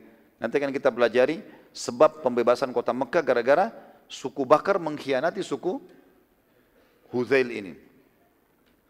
Yang kedelapan, suku mana pun yang telah mengikrarkan dukungannya, maka bagian dari pasukan yang didukung, maka menyakitinya sama dengan menyakiti yang didukung. Dan ini nanti adalah sebab pembatalan kesepakatan Hudaybiyah karena suku Bakar mengkhianati suku Huzail. Inilah poin-poin kesepakatan muslimin dengan Quraisy. Namun teman-teman sekalian, itu yang sudah disepakati ya. Saya coba masuk ke sebuah poin, kita lihat bagaimana prosesi penulisan kesepakatan Hudaybiyah. Ini kadang-kadang yang jarang disentuh oleh para ahli sejarah kita, maksudnya Eh, para dai-dai yang coba menyampaikan sebenarnya harus disampaikan karena ini uh, kita bukan hanya sekedar mengambil poin-poinnya tapi kita lihat bagaimana prosesinya dan kita ambil pelajaran dari prosesi penulisan itu. Ada beberapa kejadian waktu itu Nabi SAW waktu Suhail datang memanggil Ali bin Abi Thalib radhiyallahu anhu untuk menulis kesepakatan. Seraya bersabda, tulislah wahai Ali, Bismillahirrahmanirrahim dengan menyebut nama Allah yang Maha Pengasih lagi Maha Penyayang.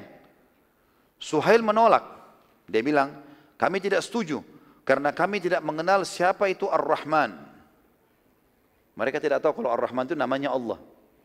Makanya waktu Nabi SAW sering bilang Bismillahirrahmanirrahim, mereka bilang Muhammad diajar oleh seorang dukun yang bernama Ar-Rahman. Karena mereka nggak ngerti. Gitu. Lalu kata Nabi SAW, apa yang kau ingin kami tulis? Dia bilang, tulis Bismikallahumma. Dengan namamu ya Allah. Sama aja gitu. Tapi seperti itulah.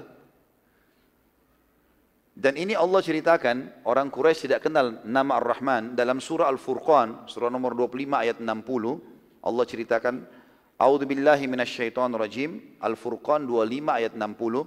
Wa idza qila lahum usjudu lirrahmani qalu wa marrahmanu anasjudu lima ta'muruna wa zadahum nufura. Apabila dikatakan kepada mereka, hai Muhammad, kalau kau berkata pada orang Quraisy, sujudlah kalian semua kepada Zat yang Maha Penyayang maka mereka berkata, siapa yang maha penyayang itu? Siapa itu Ar-Rahman? Apakah kami akan sujud kepada Tuhan yang kamu perintahkan kami sujud kepadanya? Dan perintah sujud itu menambah mereka jauh dari keimanan. Jadi kita bisa bayangkan teman-teman, bagaimana panasnya suasana penulisan kesepakatan Hudaybiyah ini. Di sini muslimin sudah ambil bayat, siap mati. Di sini pasukan Quraisy. Jumlah sini hampir 1400, sini 3000 orang. Di perbatasan wilayah haram. Ini dua-dua sedikit pemicu bisa perang, gitu kan? Kemudian tambah lagi Suhail, baru pertama kesepakatan sudah nolak-nolak nih. Lebih jauh dari itu teman-teman. Nabi SAW berkata kepada Ali, hapus wahai Ali. Hapus itu bismillahirrahmanirrahim, hapus, ganti saja bismikallahumma. Kata Ali, aku tidak mampu menghapusnya wahai utusan Allah. Bagaimana aku mau hapus ar-Rahman ar-Rahim, namanya Allah. Gitu kan? Gak mungkin. Kata Nabi SAW, mana tulisanmu? Dilihat di kulit gitu kan. Diperlihatkan. Lalu Nabi SAW menghapus sendiri. Ini saking cintanya Nabi SAW dengan perdamaian. Ya. Maka Nabi SAW mengatakan, lanjutkan. Ini yang disepakati antara Muhammad utusan Allah dengan Suhail bin Amr. Suhail tolak lagi. Demi Allah kami tidak pernah mengakui kau sebagai utusan Allah. Gitu kan. Maka aku tidak akan, kalau aku akui kau sebagai utusan Allah, aku tidak akan memerangimu. Maka cukup namamu dan nama ayahmu saja, hai Muhammad. Kata Suhail, ini di tengah-tengah muslimin. Di dekatnya Nabi ada Umar. Umar ini marah sudah melihat Suhail ini. Gitu kan. Nanti kita lihat bagaimana kiprahnya Umar di sini ya. Maka Nabi SAW mengatakan, hapus ayah Ali. Tidak usah tulis Muhammad utusan Allah. Kata Ali, demi Allah aku tidak akan menghapus status anda ya Rasulullah. Gimana saya bisa hapus Rasulullahnya? Enggak mungkin walaupun cuma tulisan gitu kan. Nabi SAW mengatakan mana tulisanmu? Dilihatkan. Nabi SAW menghapus. Lalu beliau mengganti, suruh ganti. Tulis Muhammad bin Abdullah. Ini yang disepakati antara Muhammad bin Abdullah dengan Suhail bin Amr. Ya. Waktu baru selesai itu, belum disusun poin-poinnya. Tadi apa yang kita sampaikan beberapa poin itu teman-teman, baru Suhail sampaikan, kami mau begini, kami mau begini, kami mau begini, kami mau begini. Ya. Baru lisan, belum ditulis. Setelah itu baru akan ditulis sekarang kesepakatan poin-poin tadi kan. Ternyata teman-teman sekalian waktu sementara akan ditulis poin satu, poin dua, poin tiga, ada kejadian kecil di sini. Di, di luar kemah, Nabi SAW terdengar keributan. Ternyata ada satu orang melarikan diri dari Mekah. Lagi dalam kondisi di Borgol. Namanya Abu Jandal. Bin Suhail bin Amr. Siapa orang ini? Hah? Hah? Anaknya Suhail. Yang sedang menulis kesepakatan. Rupanya ayahnya kafir, anaknya muslim. Karena anaknya masuk Islam, Abu Jandal masuk Islam, maka dia disiksa oleh ayahnya. Waktu ayahnya pergi menulis kesepakatan, dia lepas dari ikatan, dia lari. Dia dengar ada pasukan, ada ada muslimin, dia ingin bergabung, gitu kan? Abu Jandal ini tidak mengerti kalau kesepakatan sudah berjalan antara Nabi SAW dengan ayahnya Suhail bin Amr. Lalu ia berkata, wahai utusan Allah dari luar kemah, aku datang pada anda ingin hijrah ikut bersama anda ke Madinah. Bawalah aku bersama anda. Suhail berkata, wahai Muhammad, kesepakatan antara aku dengan engkau sudah jelas. Salah satu poinnya apa? Kalau orang Mekah keluar mau ke Madinah, diapakan? Kembalikan ke Mekah. Umar di sebelahnya Nabi sudah nggak tahan. Ya Rasulullah, kesepakatan belum ditulis. Nggak ada urusannya. Nggak boleh patuh dulu sama si kafir nih, gitu kan. Kata Suhail, bukankah kata-kata sudah cukup, hai Muhammad? Gitu kan. Kata Nabi SAW, iya, kata-kata sudah cukup buat kami. Lihat bagaimana kemudian muslimin teman-teman. Sudah mengucap, selesai. Walaupun belum ditulis. Ya. Ada orang kadang-kadang kalau mana buktinya, tidak ada tulisannya. Padahal dia sudah ucap sebenarnya. Utang sama orang atau apa saja nggak boleh. Orang beriman tahu ada tanggung jawabnya hari kiamat. Ada ada data, ada tidak data, ada fakta, ada tidak ada fakta. Pokoknya kita sudah mengucapkan, kita benar tahu antara kita sama Allah. Harus mengaku. Sebagaimana sabda Nabi SAW, Al-mu'minuna ala syurutihim. Orang mu'min sudah dengan kesepakatan yang sudah disepakati walaupun ucap ataupun tulisan. Abu Jandal radhiyallahu anhu diseret oleh ayahnya ke arah pasukan Quraisy. Suhail lalu menarik anaknya dimasukkan ke pasukan Quraisy. Gitu kan. Lalu dia kembali untuk menulis lagi kesepakatan.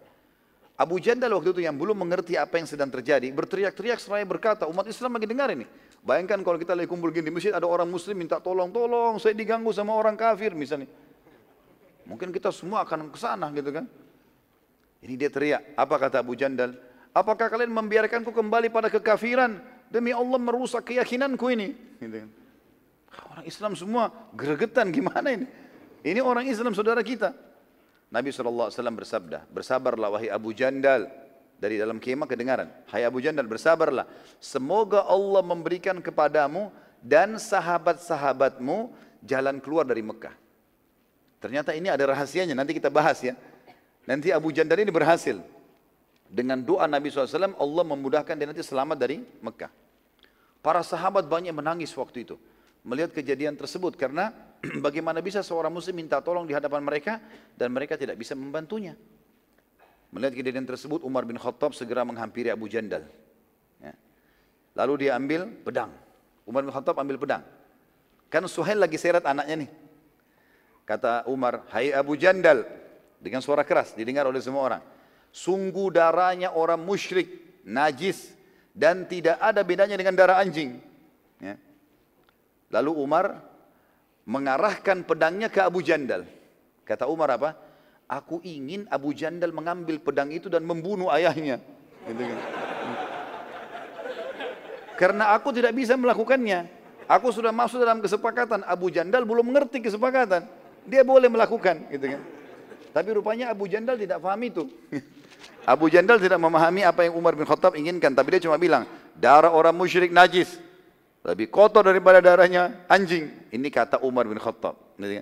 Lalu dia arahkan pedang ke Abu Jandal supaya diambil. Tusuk nih orang. Umar waktu itu tidak bisa membunuh Suhail karena ia masuk dalam kesepakatan sementara Abu Jandal tidak masuk dalam kesepakatan karena belum tahu dan bukan masuk dalam muslimin yang sedang bersepakat. Dia orang Mekah. Setelah selesai penulisan kesepakatan, Quraisy menunggu kepulangan muslimin. Nabi SAW lalu bersabda kepada seluruh sahabat, pulanglah, bubar sekarang ini. Kaum muslimin waktu itu teman-teman secara kejiwaan tertekan dengan poin-poin ini. Berat bagi mereka. Enggak boleh umrah kecuali tahun depan. Tahun depan pun cuma bisa tiga hari. Kan itu.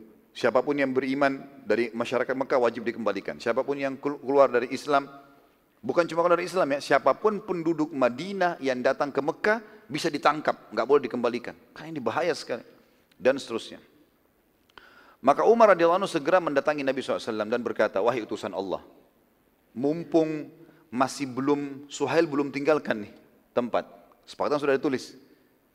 Bukankah anda telah menjanjikan pada kami, kalau kami akan memasuki Masjidil Haram dan tawaf di Ka'bah? Ternyata teman-teman ada satu hal di sini. Sebelum Nabi SAW mengajak sahabat umrah, beliau mengatakan, Allah telah menjamin kepadaku, kalau kita akan masuk ke Mekah, tawaf di Ka'bah. Umar bilang, bukankah anda sudah menjamin itu ya Rasulullah? Kita akan masuk ke haram dan kita akan tahu di Ka'bah. Kata Nabi SAW, benar hai Umar. Tapi apakah aku sempat mengatakan bahwasanya itu terjadi tahun ini? Enggak. Maka Umar mengatakan tidak wahai utusan Allah, tidak ada perkataan tahun ini, tapi bisa saja kapan, Allahu alam. Tapi Allah janjikan itu. Umar masih penasaran nih. Dia masih berusaha apa solusinya supaya rasa penasarannya dan emosinya bisa redam. Maka dia pun berkata kepada Nabi SAW, Ya Rasulullah, bukankah kita benar? Bukankah orang-orang musyrik itu, Quraisy salah? Kata Nabi SAW, benar hai Umar. Umar bilang, lalu kenapa kita menghinakan diri kita wahai utusan Allah dan agama kita? Maka peranglah ya Rasulullah. Hmm. Ngapain kita mengalah begini? 1400 orang ada, 1300 sekian, ada pedang, kita bersiap mati, udahlah, serang aja Mekah. Lalu kata Nabi SAW, tidak hai Umar, Allah belum memerintahkannya. Dan ketahuilah, Tuhanku selalu bersamaku hai Umar. Umar radhiyallahu anhu ini masih penasaran hatinya. Dia tidak mau bantah Nabi SAW. Lalu dia datangi Abu Bakar. Hai Abu Bakar, bukankah kita benar? Bukankah orang musyrik itu salah, sesat? Kata Abu Bakar, iya. Kata Umar, lalu kenapa kita hinakan diri kita begini dan agama kita? Perang saja. Gitu kan. Kata Abu Bakar kalimat yang mulia. Perhatikan teman-teman sekalian. Ini kebijakan yang luar biasa. Kata beliau, wahai Umar, ini adalah utusan Allah. Hati-hati. Di mana dia meletakkan telapak kakinya, ikuti saja. Jangan pernah bantah. Karena beliau lebih faham. Jangan bantah Nabi SAW. Maka dengan perkataan tersebut, Umar mengatakan, iya, engkau telah benar. Redamlah emosinya dia. Bahwasanya ini adalah Rasulullah, jangan sampai saya salah nih melangkah. Lihat bagaimana para sahabat teman-teman tidak berani melangkahi keputusan baginda Nabi alaihissalam. Kalau kita sekarang jangan menambah-nambah ajarannya. Gitu kan. Nabi SAW lalu kemudian membuka baju ihram beliau dan berkata, bukalah ihram kalian. Syukurlah rambut kalian. Perlu kita paham satu hal teman-teman sekalian. Dalam hukum syariat kita, kalau kita sedang umur atau haji, kemudian kita terhadang di tengah jalan, sudah terlanjur lewat mikot, tempat niat, dan sebelum masuk Mekah ada halangan. Halangannya macam-macam, mungkin peperangan kayak kasus Nabi SAW ini ya, atau mungkin uh, ada orang yang sakit, stroke, tidak bisa lagi bergerak, dia harus dipulangkan ke tapi sudah terlanjur ihram. Maka ini hukumnya mereka tahallul, cukur rambut dan lebih baik lagi kalau dilengkapkan dengan berkurban. Subhanallah waktu itu ternyata bukan cuma Umar bin Khattab yang merasa terganggu dengan kesepakatan ini. Belum lagi melihat perilakunya Abu Jandal yang diseret-seret oleh Suhail. Belum lagi kasarnya Suhail pada saat menulis kesepakatan dan maslahat lebih banyak secara tertulis untuk orang-orang kafir ini. Gitu kan. Maka tidak ada sahabat satupun teman-teman yang berdiri waktu itu. Nabi sudah bilang, buka ihram kalian, cukur rambut kalian. Tidak ada yang berdiri. Sahabat ini bukan membangkang, tapi mereka masih berharap siapa tahu ada wahyu suruh perang. Gitu. Kira-kira kalau antum waktu itu di posisi sahabat, lebih enak pulang atau mau perang? Jujur. Benar. Sekarang aja sholat subuh di masjid masih tidak mau. Hujan sedikit masih manja sekali mau di rumah. Gimana caranya? Yang jelas teman-teman sekalian, Nabi SAW waktu itu perintahkan yang kedua kali. Buka baju ihram kalian. Cukur rambut kalian. Kita balik ke Madinah. Sahabat masih pada diam. Kan itu. Semua pada duduk. Waktu itu termasuk Abu Bakar pun duduk. Bukan niatnya membangkang ya. Mereka mau bilang, ya Rasulullah, siapa tahu ada wahyu lagi. Gitu. Tapi tidak berani mengucapkan, diam. Waktu itu yang kebetulan safar bersama Nabi SAW, istri beliau yang mulia adalah Ummu Salamah radhiyallahu anha. Ummu Salamah termasuk orang yang bijaksana, bahkan lebih tua dari Nabi SAW. Gitu kan? Nabi SAW masuk dalam kemah dalam kondisi wajah beliau memerah dan beliau keringat dingin. Kata Ummu Salamah, kenapa wahai utusan Allah? Kata Nabi SAW, saya khawatir azabnya Allah turun. Saya sudah perintahkan apa yang Allah perintahkan. Mereka harus buka baju ihram, mereka harus cukur tahalul dan mereka harus pulang ke Madinah. Tapi mereka masih duduk. Lalu apa kata Ummu Salamah? Ya Rasulullah, mau saya berikan saran? Kata Nabi SAW, silahkan. Kata Ummu Salamah, tidakkah anda memulai dulu ya Rasulullah? Coba anda di depan mereka, buka ihram, pakai baju biasa anda, cukur di depan mereka. Kata Nabi SAW, ide yang bagus. Lalu pada saat itu teman-teman sekalian, Nabi SAW membuka baju ihram, pakai baju biasa, keluar dari kemah, sahabat lihat sudah pakai baju biasa Nabi SAW. Sudah buka ihram. Duduk panggil tukang cukurnya. Gitu kan. Cukur rambut. Dalam riwayat lain dikatakan, Nabi SAW menggunakan baju ihramnya kemudian keluar lalu memanggil tukang cukurnya lalu suruh mencukur rambut beliau. Digundul kepalanya. Melihat kejadian tersebut para sahabat sudah faham.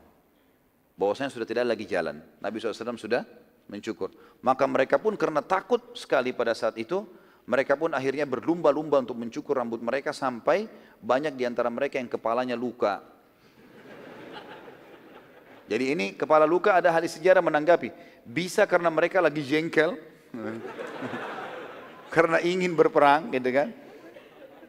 Enggak bisa tahan melihat agama Allah diperlakukan seperti ini. Atau memang karena mereka takutnya jangan sampai azab Allah turun mereka harus segera cukur. Dan makna yang kedua lebih dekat tentunya. Ya, karena mereka lebih mulia daripada apa yang dikatakan di pendapat yang pertama.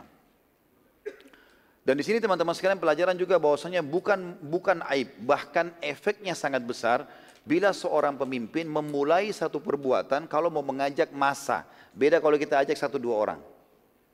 Jadi kalau ada seseorang pemimpin mau suruh misalnya masyarakatnya bersodokah atau apa saja, maka dia lakukan duluan. Ramaikan masjid, dia harus hadir di masjid dulu. Maka orang akan contohi kan gitu. Itu efek yang besar. Daripada dia hanya menyuruh dan dia tidak hadir.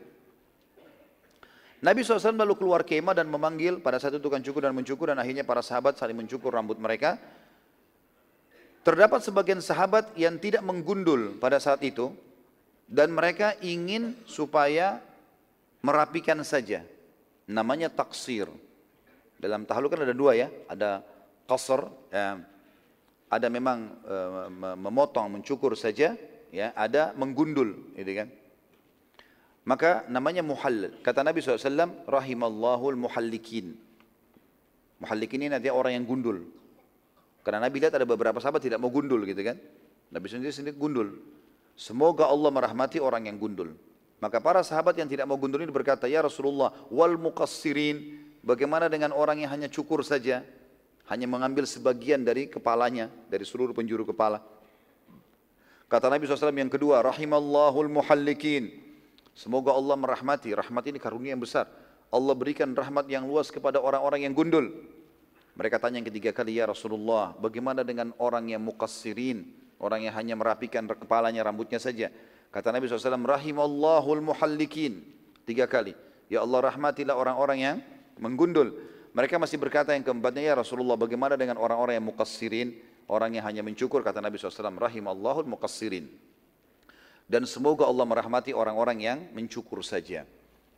Dan ini teman-teman sekalian khusus dalam hukum masalah tahallul bagi perempuan memang sunnahnya taksir, mengambil sebagian kecil dari rambutnya.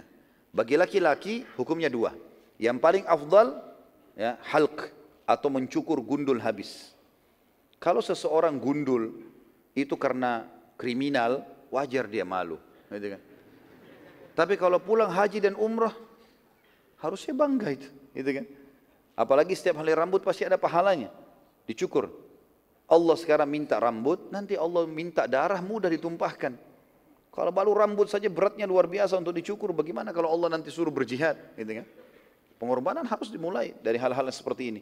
Allah suruh kita berkorban dengan harta. Allah nanti akan minta yang lebih besar kita bisa lakukan. Mulai dari hal yang kecil dulu. Kemudian akhirnya sahabat-sahabat ini ada yang mentaksir tapi sebagian kecil mereka dan sebagian besarnya adalah menggundul kepala mereka dan ini sunnah Nabi alaihi.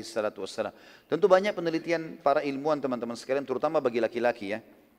Jadi ada penelitian yang diadakan ternyata kulit kepala laki-laki itu berbeda dengan perempuan. Eh, kalau mereka biasa menggundul kepalanya, maka itu dipastikan rambut mereka lebih subur. Itu penelitian saja. Dan ini pendapat yang gitu. Dibedakan dengan perempuan justru dianjurkan untuk memanjangnya, memanjangkan rambut. Tentu kita memelihara rambut baik, tapi di sini juga mencukurnya, menggundulnya dihubungkan dengan masalah ibadah. Jadi ibadah adalah haji dan umrah maksudnya ya. Haji dan umrah. Ya. Saya tahu ada seorang teman, Dr. Muhammad Ar-Rahili, semoga Allah jaga beliau sahabat dekat saya. Adiknya Dr. Sulaiman Rahili di Madinah. Eh, beliau itu punya cara, karena beliau penduduk Madinah ya. Beliau biarkan rambutnya panjang. Kalau sudah panjang, umroh. Naik mobil dari Madinah ke Mekah, gundul. Dua bulan, tiga bulan gundul. Satu hal yang positif sekali gitu ya. Jadi dia tidak pernah cukur rambutnya di tukang cukur biasa, tapi dia langsung ke Mekah dan berkorban untuk Allah subhanahu wa ta'ala. Kita ambil sekarang pelajaran dari kesepakatan Hudaybiyah, saudara kusiman. Yang pertama, dengan kesepakatan Hudaybiyah, pintu dakwah terbuka dan dakwah Islam saat disampaikan dengan tidak ada perang dan penghalang, maka semua orang bisa menerima. Jadi ternyata penghalang utama dakwah Islam adalah Quraisy waktu itu. Quraisy ini jadi pemicu. 13 tahun di Mekah mereka menghadang Islam, kemudian waktu hijrah di Madinah pun mereka yang menjadikan perang Badar, perang Uhud, perang Ahzab, mereka yang jadi pemicunya semua ini, orang-orang Quraisy. Maka dengan adanya kesepakatan 10 tahun damai, tidak ada perang sama Quraisy, Para sahabat dan muslimin lebih leluasa menyampaikan Islam tanpa peperangan. Dan ini ternyata Islam itu kalau didengarkan dengan cara baik teman-teman, dengan akal yang terbuka, hati yang terbuka, maka orang jadi bisa menerima. Dan ini pelajaran yang sangat luar biasa. Yang kedua, kemenangan bagi muslimin. Karena setelah Hudaybiyah terjadi perang-perang besar dan Quraisy tidak mencampuri karena ada kesepakatan. Yang pertama adalah perang Khaybar.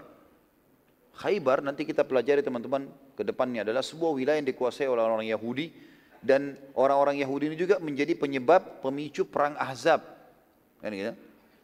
Dan di sana tuh banyak kekayaan-kekayaan yang akan didapatkan oleh kaum muslimin termasuk kebun-kebun kurma, termasuk terusirnya orang Yahudi dari jazirah Arab waktu itu.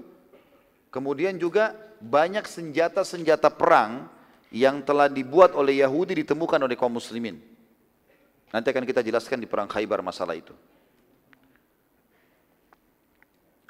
Yang ketiga, Allah menamakan Hudaybiyah dengan kemenangan.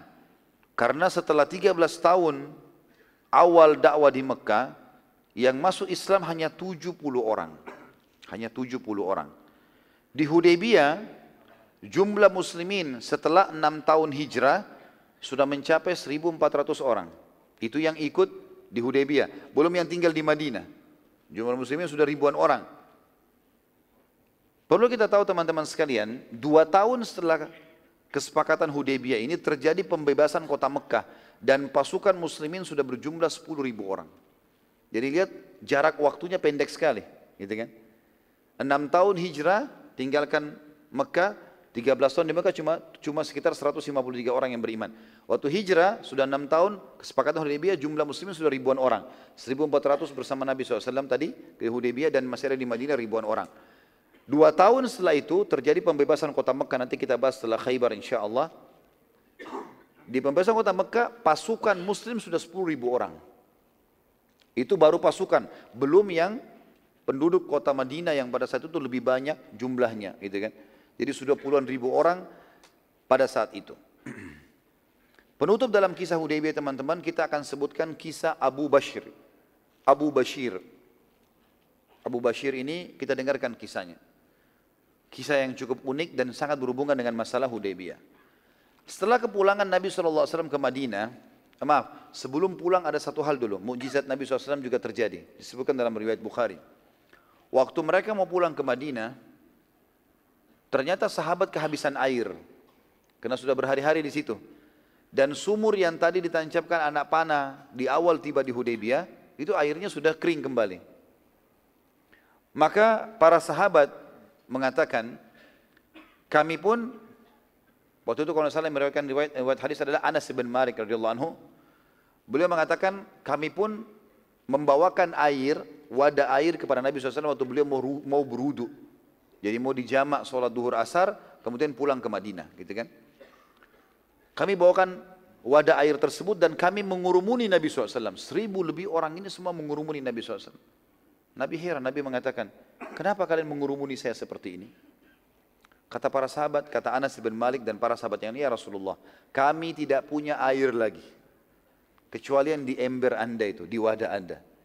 Kalau anda selesai, kami akan memperebutkan air itu. Gak ada air lagi untuk minum, gak ada untuk uduk, gak ada, gak ada semuanya. Maka kata para sahabat termasuk Anas bin Malik, kami menyaksikan Nabi alaihi salatu wassalam meletakkan telapak tangan kanannya yang mulia ke dalam air tersebut dan kami menyaksikan air keluar dari jari-jari beliau sallallahu alaihi wasallam. Makanya seorang penyair mengatakan wahai nabinya Allah. Maksudnya Nabi Muhammad SAW. Kalau Nuh alaihissalam bisa dengan doanya, maka Allah mengeluarkan air dari bumi dan langit. Maka anda dengan telapak tangan anda, anda bisa mengeluarkan air. Karena dari tangan air Nabi dari tangannya keluar air. Dan semua sahabat pada saat itu mereka memenuhkan kendi-kendi air mereka, mereka beruduk semua 1300 sekian orang dari dari tangan Nabi air masih mengalir sampai Nabi SAW mengangkat telapak tangannya alaihissalam. Dan ini sebuah mujizat yang luar biasa. Sekarang kita masuk ke kisah tadi Abu Bashir. Itu tadi riwayat yang saya lupa sampaikan, Alhamdulillah teringat. Setelah kepulangan Nabi SAW ke Madinah, keluarlah dari Mekah seorang muslim yang bernama Abu Bashir, hijrah ke Madinah. Dan ia dikejar oleh dua orang dari musyrik Mekah. Sampai Abu Bashir tiba di Madinah dan masuk ke dalam masjid Nabi SAW. Lalu dia berkata, Aku datang hijrah kepada anda wahai utusan Allah, kata Abu Bashir. Tiba-tiba saja baru berapa langkah masuk, rupanya dua orang musyrik Mekah yang mengejar ini masuk ke dalam masjid. Lalu berkata, wahai Muhammad, kesepakatan antara kita. Jelas kalau orang Mekah ke Madinah harus dikembalikan. Kata Nabi SAW, benar, bawalah dia. Nabi bilang kepada orang Quraisy, bawa Abu Bashirin. Abu Bashir lalu berkata, bagaimana kalian membiarkanku setelah aku menempuh jarak begini jauh, gitu kan? Untuk hijrah, menyelamatkan agamaku. Nabi SAW bersabda padanya, sabarlah wahai Abu Bashir, Semoga Allah memberimu dan sahabat-sahabatmu jalan keluar. Jadi doa ini mirip dengan doanya tadi untuk Abu Jandal. Ya. Di perjalanan sekitar Bir Ali, waktu mau dibawa kembali ke Madinah, di tempat mikot niatnya orang Madinah untuk umuran haji, waktu lagi istirahat, rupanya Abu Bashir berhasil lepas dari ikatan dan mengambil pedang salah satu dari orang Quraisy tersebut, lalu membunuh salah seorang dari mereka, dan yang satu lagi melarikan diri. Dan uniknya orang musyrik yang lari ini lari menuju ke Madinah, gitu kan? Bukan lari ke arah Mekah, lari ke Madinah. Masuk ke masjid Nabi SAW. Tadinya Abu Bashir yang dikejar, sekarang Abu Bashir yang mengejar dia. Gitu kan. Karena ketakutan, si musyrik berkata, Wahai Muhammad, tolonglah. Gitu. Aku akan dibunuh oleh orang ini. Gitu. Ya. Dan pada saat itu dalam riwayat dikatakan orang ini dalam kondisi berkeringat, debu, ketakutan karena Abu Bashir memang membunuh, gitu kan. Maka orang itu pada saat pada saat Nabi SAW mengatakan ada apa denganmu? Dia mengatakan temanku telah dibunuh oleh orang ini, maksudnya Abu Bashir, dan aku juga akan dibunuh sebentar lagi. Maka tiba-tiba Abu Bashir masuk ke masjid dan mengejar sambil mengatakan wahai utusan Allah, Anda telah memenuhi kesepakatan dengan menyerahkan menyerahkan aku pada mereka. Sudah selesai tugas Anda. Kan tadi Anda bilang, bawa dia. Sudah selesai. Anda dalam kesepakatan. Dan Anda sekarang sudah tidak bertanggung jawab. Saya lepas sendiri nih. Tanggung jawab saya. Gitu kan. Kata Nabi SAW, Abu Bashir benar. sudah bukan tanggung jawab saya lagi. Tadi dia tiba di Madinah, kesepakatan dipulangkan. Itu poinnya. Sekarang dia sudah dibawa pulang, terus lepas. Itu urusan kalian. Gitu kan. Terserah. Gitu kan. Maka orang musyrik itu mengatakan, wahai Muhammad kesepakatan kita. Kata Nabi SAW, aku sudah menyerahkan pada kalian. Tapi kalian yang telah melepaskannya, maka salah sendiri. Gitu kan? Abu Bashir lalu berkata, wahai utusan Allah, izinkan aku tinggal di Madinah. Kata Nabi SAW, tidak boleh. Karena itu akan melanggar kesepakatan. Gitu kan? Abu Bashir berkata, kalau begitu wahai utusan Allah, izinkan aku tinggal di mana saja aku mau. Asal jangan kembali ke Mekah. Kata Nabi SAW, silahkan saja. Karena engkau tidak masuk dalam kesepakatan kalau begitu. Karena kesepakatannya orang Mekah ke Madinah. Titik. Harus dikembalikan ke Mekah. Tapi kalau kau lari dari Mekah ke kota lain, ke kampung lain, ke padang pasir, terserah. Gak ada masalah, gitu kan. Maka Nabi SAW mengatakan silakan. Abu Bashir pun lalu membawa pedangnya dan menuju keluar dari Madinah. Dia tidak membunuh orang itu. Lalu Nabi SAW mengizinkan si orang Quraisy itu untuk pergi.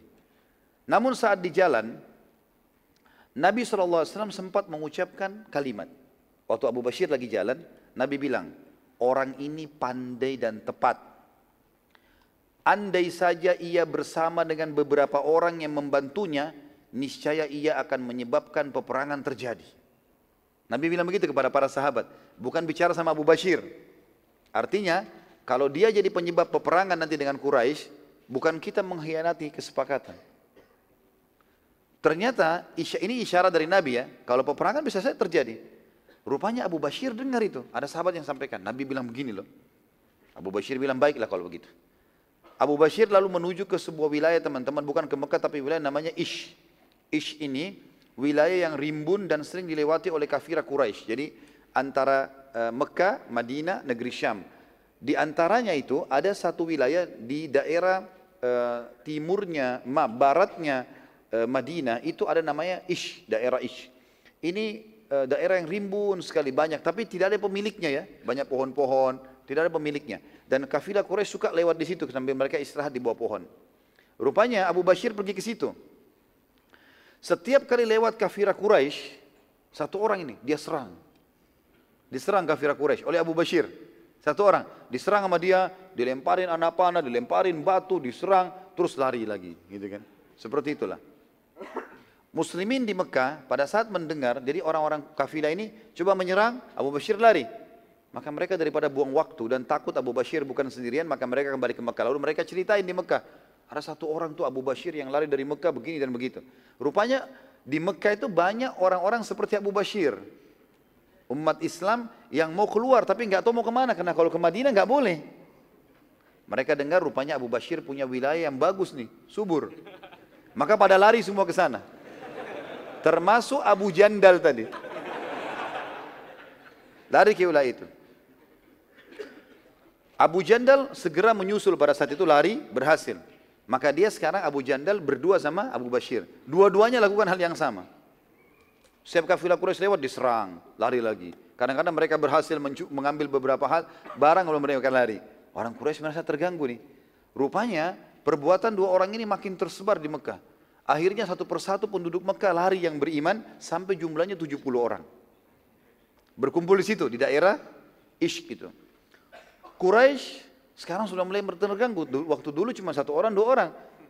Paling-paling oleh yang diambil satu ekor kambing, mungkin apa ini 70 orang bisa kafilah biasanya teman-teman uh, kalau 5 ekor unta, 10, 20 biasa cuma dijaga dengan 20 pasukan.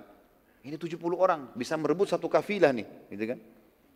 Maka lewat satu kafilah Quraisy berhasil mereka serang, direbut. Orang-orang Quraisynya pada dibunuhin gitu. Maka Quraisy menyuruh surat kepada Nabi SAW mengatakan, bagaimana dengan kesepakatan hai Muhammad? Kata Nabi SAW, aku tetap pada kesepakatan. Quraisy berkata, lalu bagaimana dengan Abu Bashir dan teman-temannya? Kata Nabi SAW, aku tidak ada urusan sama mereka. Saya tidak pernah urus utus pasukan dari Madinah, saya nggak pernah suruh mereka, ya mereka sendiri yang buat.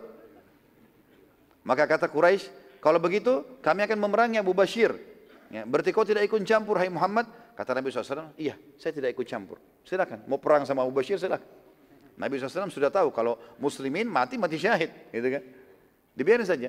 Quraisy mengutus pasukan khusus ke negeri ke wilayah Ish tadi itu untuk menyerang Abu Bashir dan Abu Jandal dan teman-temannya ini. Pada saat pasukan Quraisy tiba di sana, rupanya Abu Bashir sama teman-temannya tahu nih, mereka tidak mau sama sekali menghadapi pasukan Quraisy karena pasukan besar. Kalau tidak salah diutus itu sekitar 1.500 orang, besar. Mereka cuma 70. Maka mereka naik di atas gunung, biarin aja di situ. Berhari-hari, gitu kan. Akhirnya pasukan Quraisy jenuh juga ini. Mana nih orang-orang nggak muncul? Mau dicari-cari mana? Padang pasir luas, gunung banyak. Mereka sudah kuasai wilayah itu. Akhirnya pasukan Quraisy balik ke Mekah. Lama kelamaan teman-teman sekalian, rupanya ada juga beberapa orang-orang Arab selain dari Mekah, suku-suku Arab yang masuk seperti dari suku Huzail tadi kan sekutu Nabi SAW ya. Mereka bukan dari orang Madinah. Mereka juga mau beriman mau juga bergabung, pengen jihad. Sudah pernah dengar ada perang Badar, perang Uhud, perang Ahzab, bagaimana ada orang yang mati syahid, fadilahnya, keutamaannya. Jadi mereka juga mau berperang, tapi Madinah lagi ada kesepakatan damai sama Mekah, nggak ada perang.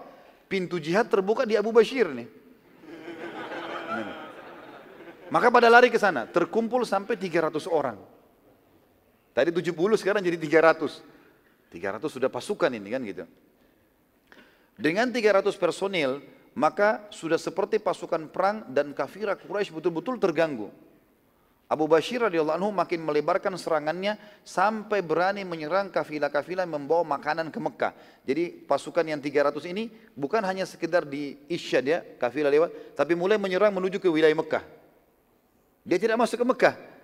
Tapi wilayah-wilayah yang dekat Mekah kalau ada orang yang bawa dari negeri Syam makanan ditangkapin sama Abu Bashir. Gitu kan. Diganggu Quraisy ini.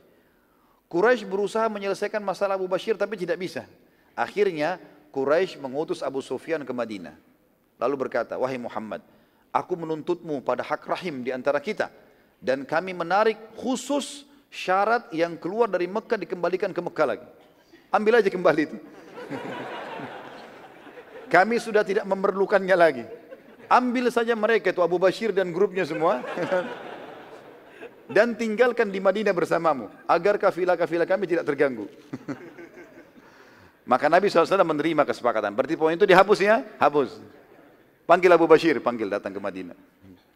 Maka mereka pun akhirnya masuk ke Madinah. Dan dengan ini tentu saja pasukan Quraisy aman, kafilah Quraisy jadi aman. Abu Bashir tidak ganggu lagi. Tapi Abu Bashir sama teman-temannya berhasil tinggal di Madinah. Akhirnya mereka tinggal di Madinah. Dan pada saat itu teman-teman sekalian, Nabi SAW memanggil Umar seraya bersabda, Engkau telah berkata, hai Umar, di Hudaybiyah itu penghinaan terhadap agama kita. Lihat apa yang terjadi. Ternyata tidak kan? Kita tidak terhina. Bahkan sekarang Quraisy mengutus pimpinannya memohon kepadaku dan kepada kita semua untuk memasukkan muslimin. Jadi bukan cuma Abu Bashir dengan grupnya ya. Siapa saja mulai sekarang penduduk Mekah yang beriman ke Madinah tidak usah dikembalikan ke Mekah. Itu berarti kemenangan buat agamanya Allah. Kata Umar, benar wahai utusan Allah. Sungguh aku mengakui kalau pendapat anda jauh lebih berkah dari pendapatku. Gitu kan. Dan Nabi SAW pada saat itu akhirnya memberikan ucapan selamat kepada Abu Bashir karena berhasil lolos dan di sisi lain juga pada saat itu teman-teman sekalian keluar sebuah hukum ya, kalau bolehnya seseorang muslim bukan berkhianat ya tapi mengatur tanda kutip tipu daya dalam peperangan. Makanya dalam sebuah asar disebutkan harbu khida. Peperangan itu sebenarnya tipu daya.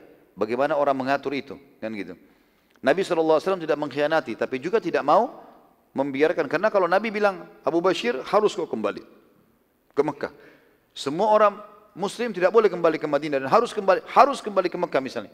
Maka umat Islam akan disiksa di Mekah. Tapi dengan cara seperti ini maka tidak ada masalah. Ini bukan sebenarnya masuk dalam pengkhianatan, tetapi tipu peperangan yang mesti atau dibilang dibolehkan dalam Islam. Sebagai penutup teman-teman sekalian, kita tutup dengan mentadaburi surah Al-Fatih surah Al-Fath. Sebenarnya surah Al-Fath ini ini sangat berhubungan sekali dengan kesepakatan Hudaybiyah, pembebasan kota Mekah dan perang Khaybar. Ini bisa kita bahas sekarang, kita bisa bahas juga nanti di perang Khaybar, kita juga bahas pembebasan kota Mekah. Tapi untuk melengkapkan bahasan kita dan kemungkinan besar ya, saya bahasakan dari sekarang akan ada pengulangan pembahasan tentang surah Al-Fatih ini karena sangat berhubungan dengan tiga kejadian tadi. Surah Al-Fatih surah nomor 48 terdiri dari 29 ayat turun. Dan kita akan baca 29 ayat itu sebagai penutupan pertemuan kita pada malam ini. Ayat pertamanya A'udzubillahi minasyaitonirrajim. Inna fatahna laka fatham mubina. Sesungguhnya kami telah memberikan kepadamu kemenangan yang nyata hai Muhammad. Menurut para pendapat ahli tafsir yang dimaksud dengan kemenangan ialah kemenangan penaklukan kota Mekah. Dan ada pula yang mengatakan penaklukan negeri Rum dan ada pula yang mengatakan perdamaian Hudaybiyah. Tetapi kebanyakan ahli tafsir mengatakan pendapat yang mayoritas jumhur mengatakan ini adalah perdamaian perdamaian Hudaybiyah. Kenapa teman-teman sekalian? Kita akan lihat nanti setelah kesepakatan Hudaybiyah, pasukan Nabi SAW, pasukan muslimin leluasa sekali untuk mengekspansi Islam. Karena Quraisy sudah tidak ikut campur lagi. Jadi nanti beliau menyerang Khaybar berhasil. Menyelesaikan masalah-masalah dengan suku-suku Arab bahkan sebelum pembebasan kota Mekah Nabi SAW nanti akan membersihkan seluruh suku yang ada di perjalanan antara Mekah antara Madinah sama Mekah supaya nanti mereka tidak menghalangi pasukan muslimin pada saat menaklukkan kota Mekah. Berarti ini kemenangan sebenarnya. Kemudian ayat yang kedua, liyaghfira lakallahu ma taqaddama min dzambika wa ma ta'akhkhara wa yutimma ni'matahu 'alaik wa yutimma ni'matahu 'alaika wa yahdiyaka siratan mustaqima supaya Allah memberi ampunan kepadamu terhadap dosamu yang telah lalu dan yang akan datang serta menyempurnakan nikmatnya atasmu dan memimpin kamu ke jalan yang lurus ya. Kemudian ayat yang ketiga, wa yansurakallahu nasran aziza dan sungguh Allah pasti akan menolong dengan pertolongan yang sangat kuat dan banyak untuk Muhammad. Setelah hari ini udah nggak ada lagi yang menyusahkan Madinah. Mulai hari itu nggak ada lagi yang bisa menyerang Madinah. Gitu. Ayat yang keempatnya, huwallazi anzala as-sakinata fi qulubil mu'minina liyazdadu imanan ma'a imanihim. Walillahi junudus samawati wal ard wa kana Allahu aliman hakima. Dialah Allah yang telah menurunkan ketenangan di dalam hati orang-orang mukmin pada saat kesepakatan Hudaybiyah. Ya supaya keimanan mereka bertambah di atas keimanan mereka yang sudah ada dan kepunyaan Allah lah tentara langit dan bumi dan Allah maha mengetahui lagi maha bijaksana. Ayat kelima. Wal mu'minati jannatin tajri min tahtiha al-anharu khalidina fiha wa yukaffir anhum sayiatihim wa kana dhalika indallahi fawzan azima. Supaya dia Allah memasukkan orang-orang mukmin laki-laki dan perempuan ke dalam surga yang mengalir di bawahnya sungai-sungai mereka kekal di dalamnya dan mereka dan supaya dia Allah membersihkan kesalahan-kesalahan mereka dan demikian itu adalah keberuntungan yang besar di sisi Allah artinya cobaan dalam kesepakatan Hudaybiyah ini umat muslim mungkin pegel merasa sakit hati kenapa kok agama Allah bukan sama Allah dan Rasulnya tapi sakit hati kepada orang-orang kafir ini kok bisa mereka buat seperti ini tapi Allah mengatakan justru itu untuk membersihkan dosa-dosa mereka. Dan Allah akan masukkan mereka ke dalam surga gara-gara itu. Karena ada kesepakatan Ridwan tadi, bayat Ridwan. Kemudian ayat ke-6. Wa yu'adzibal munafiqina wal munafiqati wal musyrikina wal musyrikati dhannina billah. Al-dhannina billahi dhanna saw alaihim dairatus saw wa wa la'anahum wa adda lahum jahannam wasaat masira dan supaya dia Allah mengazab orang-orang munafik laki-laki dan perempuan dan orang-orang musyrik laki-laki dan perempuan yang mereka itu berprasangka buruk terhadap Allah. Karena kan orang-orang munafik sempat berkata di Madinah, ngapain Muhammad mau pergi ke Mekah nih? Untuk apa? Quraisy lagi akan membantai kita dan dan seterusnya, gitu kan? Maka Allah menyakitkan hati-hati orang-orang munafik itu, diazab oleh Allah. Dan orang-orang musyrik ini Mekah pasti akan kena hukuman nantinya. Mekah akan dibebaskan mereka akan mendapat giliran kebinasaan yang amat buruk dan Allah mengurkai dan mengutuk mereka serta menyediakan bagi mereka neraka jahanam dan neraka jahanam itu seburuk-buruk tempat kembali. Ayat tujuhnya. Walillahi junudus samawati wal ard wa kana Allahu azizan hakima. Dan kepunyaan Allah lah tentara langit dan bumi dan Allah maha perkasa lagi maha bijaksana. Artinya tidak usah khawatir. Mau kesepakatan poin itu kesannya mendukung mereka, tetap kalian akan menang. Ayat ke-8, Inna arsalnaka syahidan wa mubashiran wa nadhira. Sesungguhnya kami mengutus kau hai Muhammad sebagai saksi terhadap manusia, pembawa berita gembira. Berita gembira maksudnya adalah untuk orang-orang beriman, orang yang sholat, orang yang puasa, orang yang haji, orang yang jihad dapat pahala-pahala dan juga pemberi peringatan kepada orang kafir dan orang fasik yang mereka-mereka melakukan pelanggaran-pelanggaran maka ada peringatan, ancaman buat mereka. Ayat 9, litu'minu billahi wa rasulihi wa tu'azziruhu wa tuwakkiruhu wa tusabbihuhu bukratan wa asila. Supaya kalian semua beriman kepada Allah dan Rasulnya dan menguatkan agamanya, membesarkannya, bertasbih kepadanya di waktu pagi dan petang.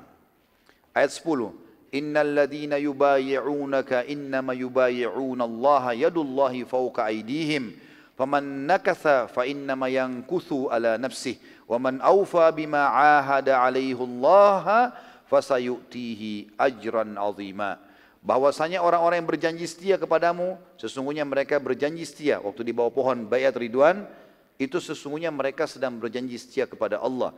Tangan Allah di atas tangan-tangan mereka. Maka barang siapa maksudnya Allah menerima perjanjian itu.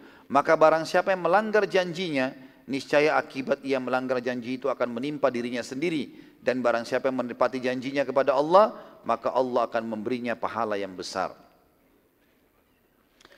Yang dimaksud di sini dengan tangan Allah di atas tangan mereka ulama tafsir mengatakan orang yang berjanji setia biasanya berjabat tangan.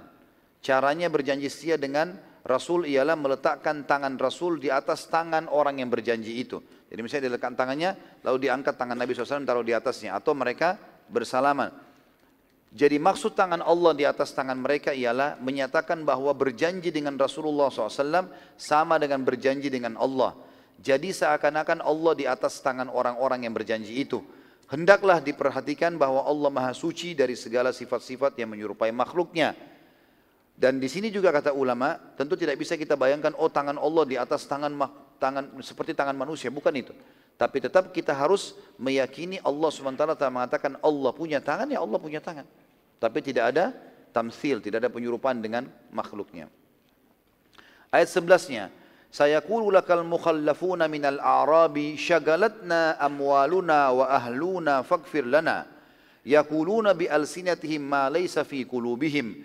Kul faman yamliku lakum minallahi syai'an in arada bikum darran aw arada bikum naf'a bal kana Allahu bima ta'maluna khabira. Orang-orang Badui yang tertinggal tidak ikut dalam kesepakatan Hudaybiyah akan mengatakan, harta dan keluarga kami telah merintangi kami, maka mohonlah ampunan untuk kami.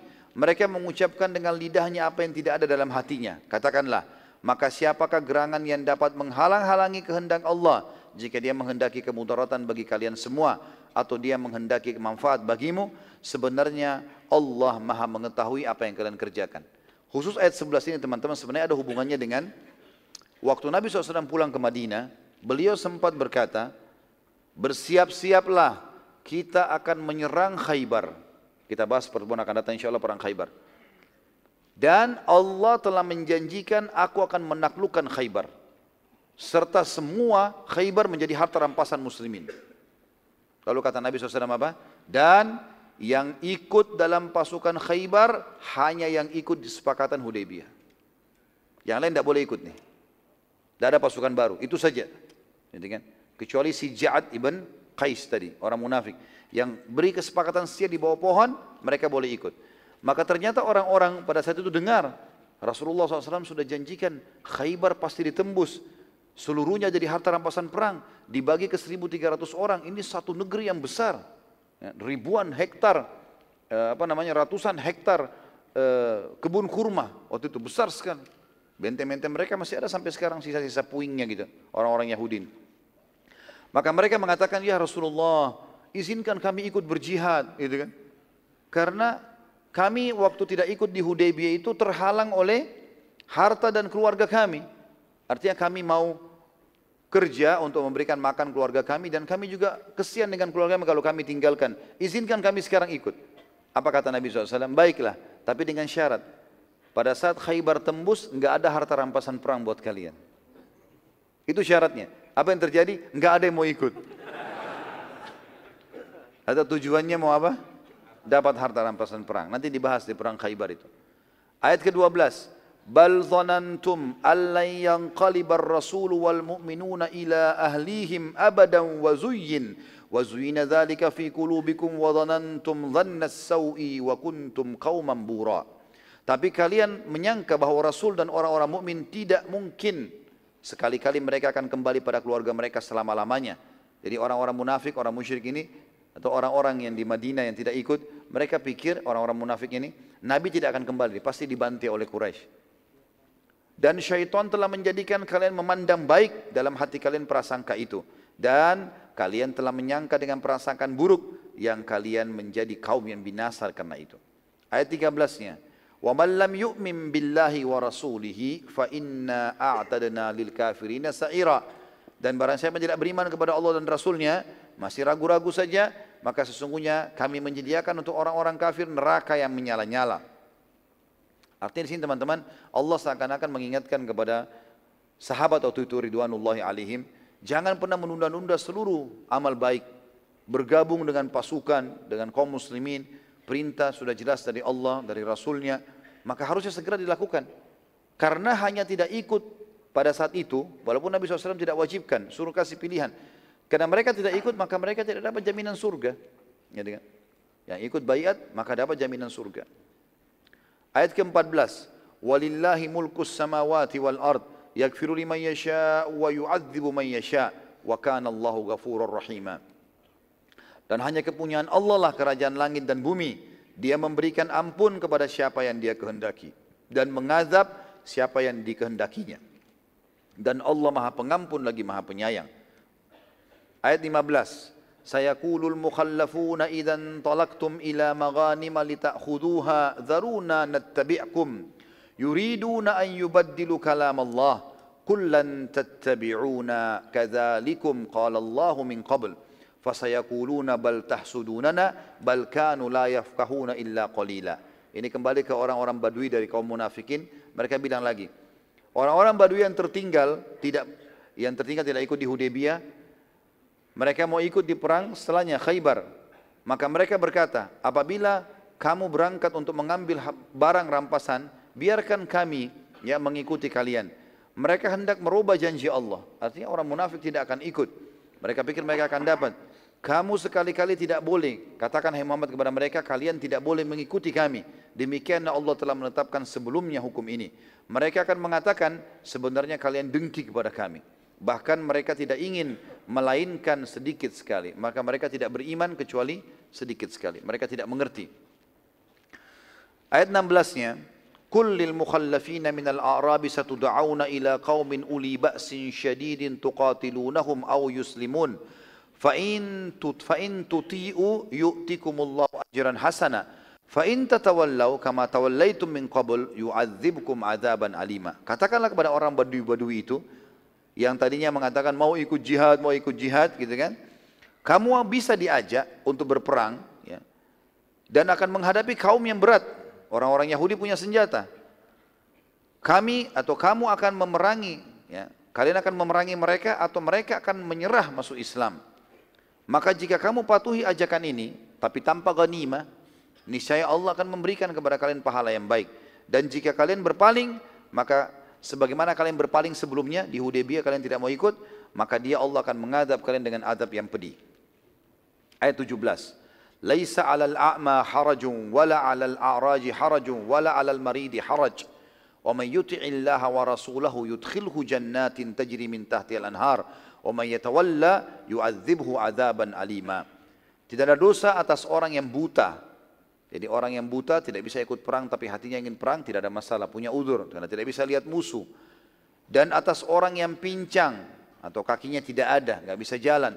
Atau atas orang yang sakit apabila tidak ikut berperang. Barang siapa yang taat kepada Allah dan Rasulnya, niscaya Allah akan memasukkannya ke dalam surga yang mengalir di bawahnya sungai-sungai. Dan barang siapa yang berpaling, niscaya akan diazabnya dengan azab yang pedih. Ayat 18. Laqad radiyallahu 'anil mu'minina idh yubayi'unaka tahta asy-syajarati fa'alim fa'alima ma fi qulubihim fa'anzala as-sakinata 'alaihim wa asabahum fathan qariba. Sesungguhnya Allah telah ridho terhadap orang-orang mukmin yang ketika mereka berjanji setia kepadamu di bawah pohon maka Allah mengetahui apa yang ada dalam hati mereka lalu menurunkan ketenangan atas mereka dan memberi balasan kepada mereka dengan kemenangan yang dekat maksudnya pembebasan Khaybar dan juga menangnya membebaskan Mekah. Nanti kita bahas itu. Ayat 19 wa maghanim katsiratan wa maghanim katsiratan ya'khudunaha wa kana Allahu azizan hakima. Serta mereka pasti akan mendapatkan harta rampasan perang yang banyak. Dan Allah maha perkasa lagi maha bijaksana. Di sini kepastian dari Allah kalau Khaybar akan ditembus dan mereka akan dapat harta rampasan perang. Nanti kan kita lihat banyak sekali harta rampasan perang didapatkan di Khaybar. Ayat 20. Wa'adakumullahu maghanima katsiratan ta'khudunaha fa'ajjala lakum hadhihi wa kaffa aydiyan nas. Wa kaffa aydiyan nasi ankum wa litakuna ayatan lil mu'minina wa yahdiyakum sirata mustaqima. Allah menjanjikan kepada kalian semua harta rampasan yang banyak setelah Hudaybiyah ini tidak usah khawatir. Akan menang, akan banyak harta rampasan perang, akan Islam akan tersebar. Allah menjanjikan kepada kalian harta rampasan yang banyak yang dapat kalian ambil. Maka disegerahkanlah harta rampasan itu kepada kalian, maksudnya Khaybar, dan dia menahan tangan manusia dari membinasakan kalian agar kalian mensyukurinya dan hal itu menjadi bukti bagi orang-orang mukmin dan agar dia menunjuki kalian kepada jalan yang lurus. Ayat ini nanti menjelaskan masalah perang Khaybar ya. Karena ternyata orang-orang Yahudi pada saat diserang sedikit sekali mereka yang berani melawan. Yang lainnya semua mengalah, menyerah dan akan diusir dari jazirah Arab. Ayat 21. Wa ukhra lam takdiru alaiha qad ahata Allahu biha wa kana Allahu ala kulli syai'in qadira.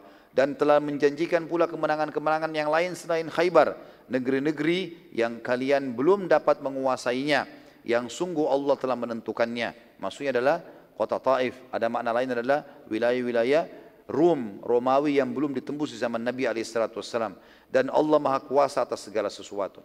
Ayat 22 walau qatalukum walau walau qatalakumul ladzina kafaru lawallaul adbara thumma la yajiduna waliyan wala nasira dan sekiranya orang-orang kafir Mekah itu memerangi kalian pastilah mereka berbalik melarikan diri ke belakang atau kalah kemudian mereka tidak memperoleh pelindung dan tidak pula punya penolong kalau waktu di Mekah di kesepakatan Hudaybiyah mereka coba-coba serang kalian pasti mereka kalah kata Allah tapi Allah memang larang untuk berperang pada saat itu.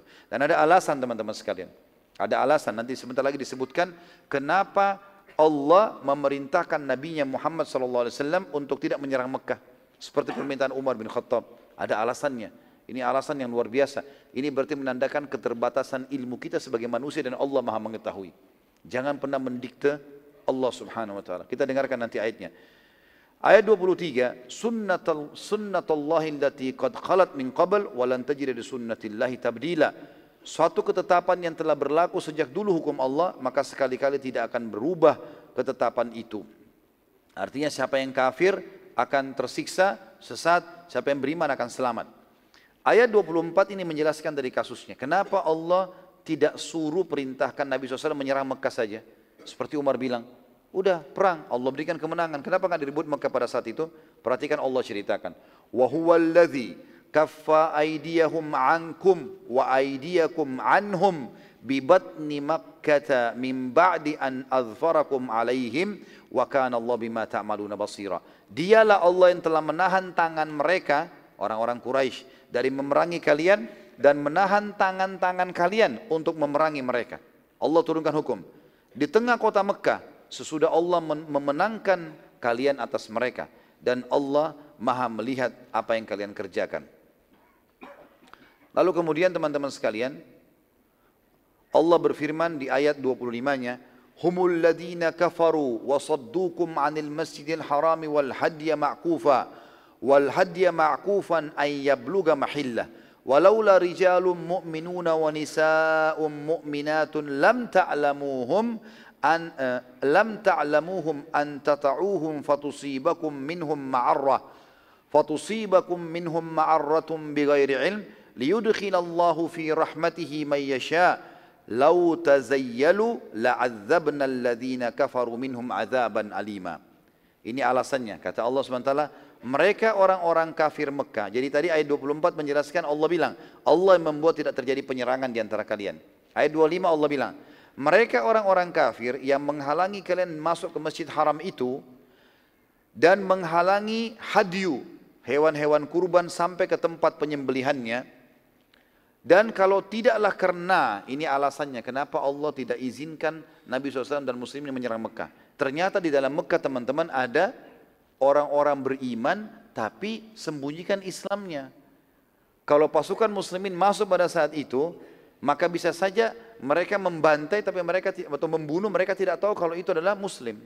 Allah bilang, dan kalau tidaklah karena laki-laki yang mukmin dan perempuan-perempuan yang mukminah yang tidak kalian ketahui di dalam Mekah bahwa kalian akan membunuh mereka karena tidak tahu. Kalian pikir itu adalah orang kafir kalau nyerang Mekah, gitu kan?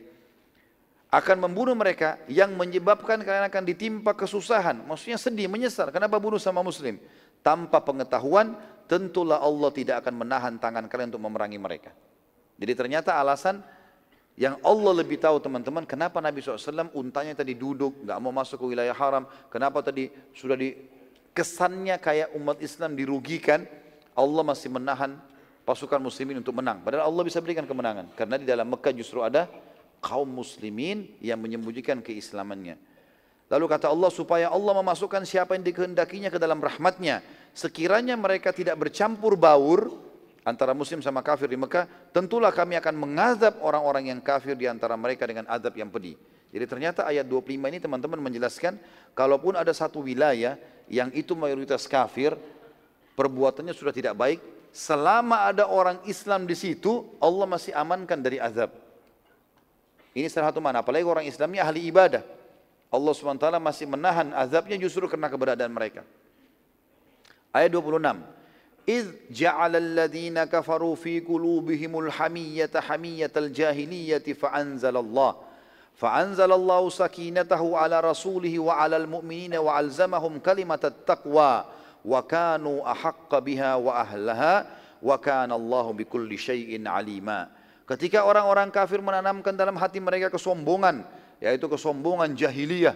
Tadi Suhail bin Amr, hapus Rasulullah, hapus begini, tulis namamu. Tulis kesepakatan yang ngawur nih.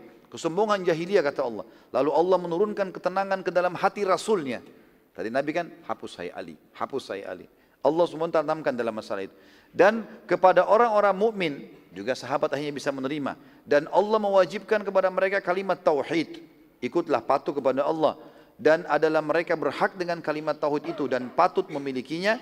Dan Allah maha mengetahui segala hal jadinya. Allah menyuruh para sahabat untuk mengikuti perintah Allah walaupun itu pahit bagi mereka. Ayat 27. Laqad sadaqallahu rasulahu ar-ru'ya bil haqq al-masjid al-haram in sya'allahu aminina muhallikina ru'usakum wa muqassirin muhallikina ru'usakum wa muqassirin la takhafun fa'alima ma lam ta'lamu faja'ala min duni dhalika fathan qariba.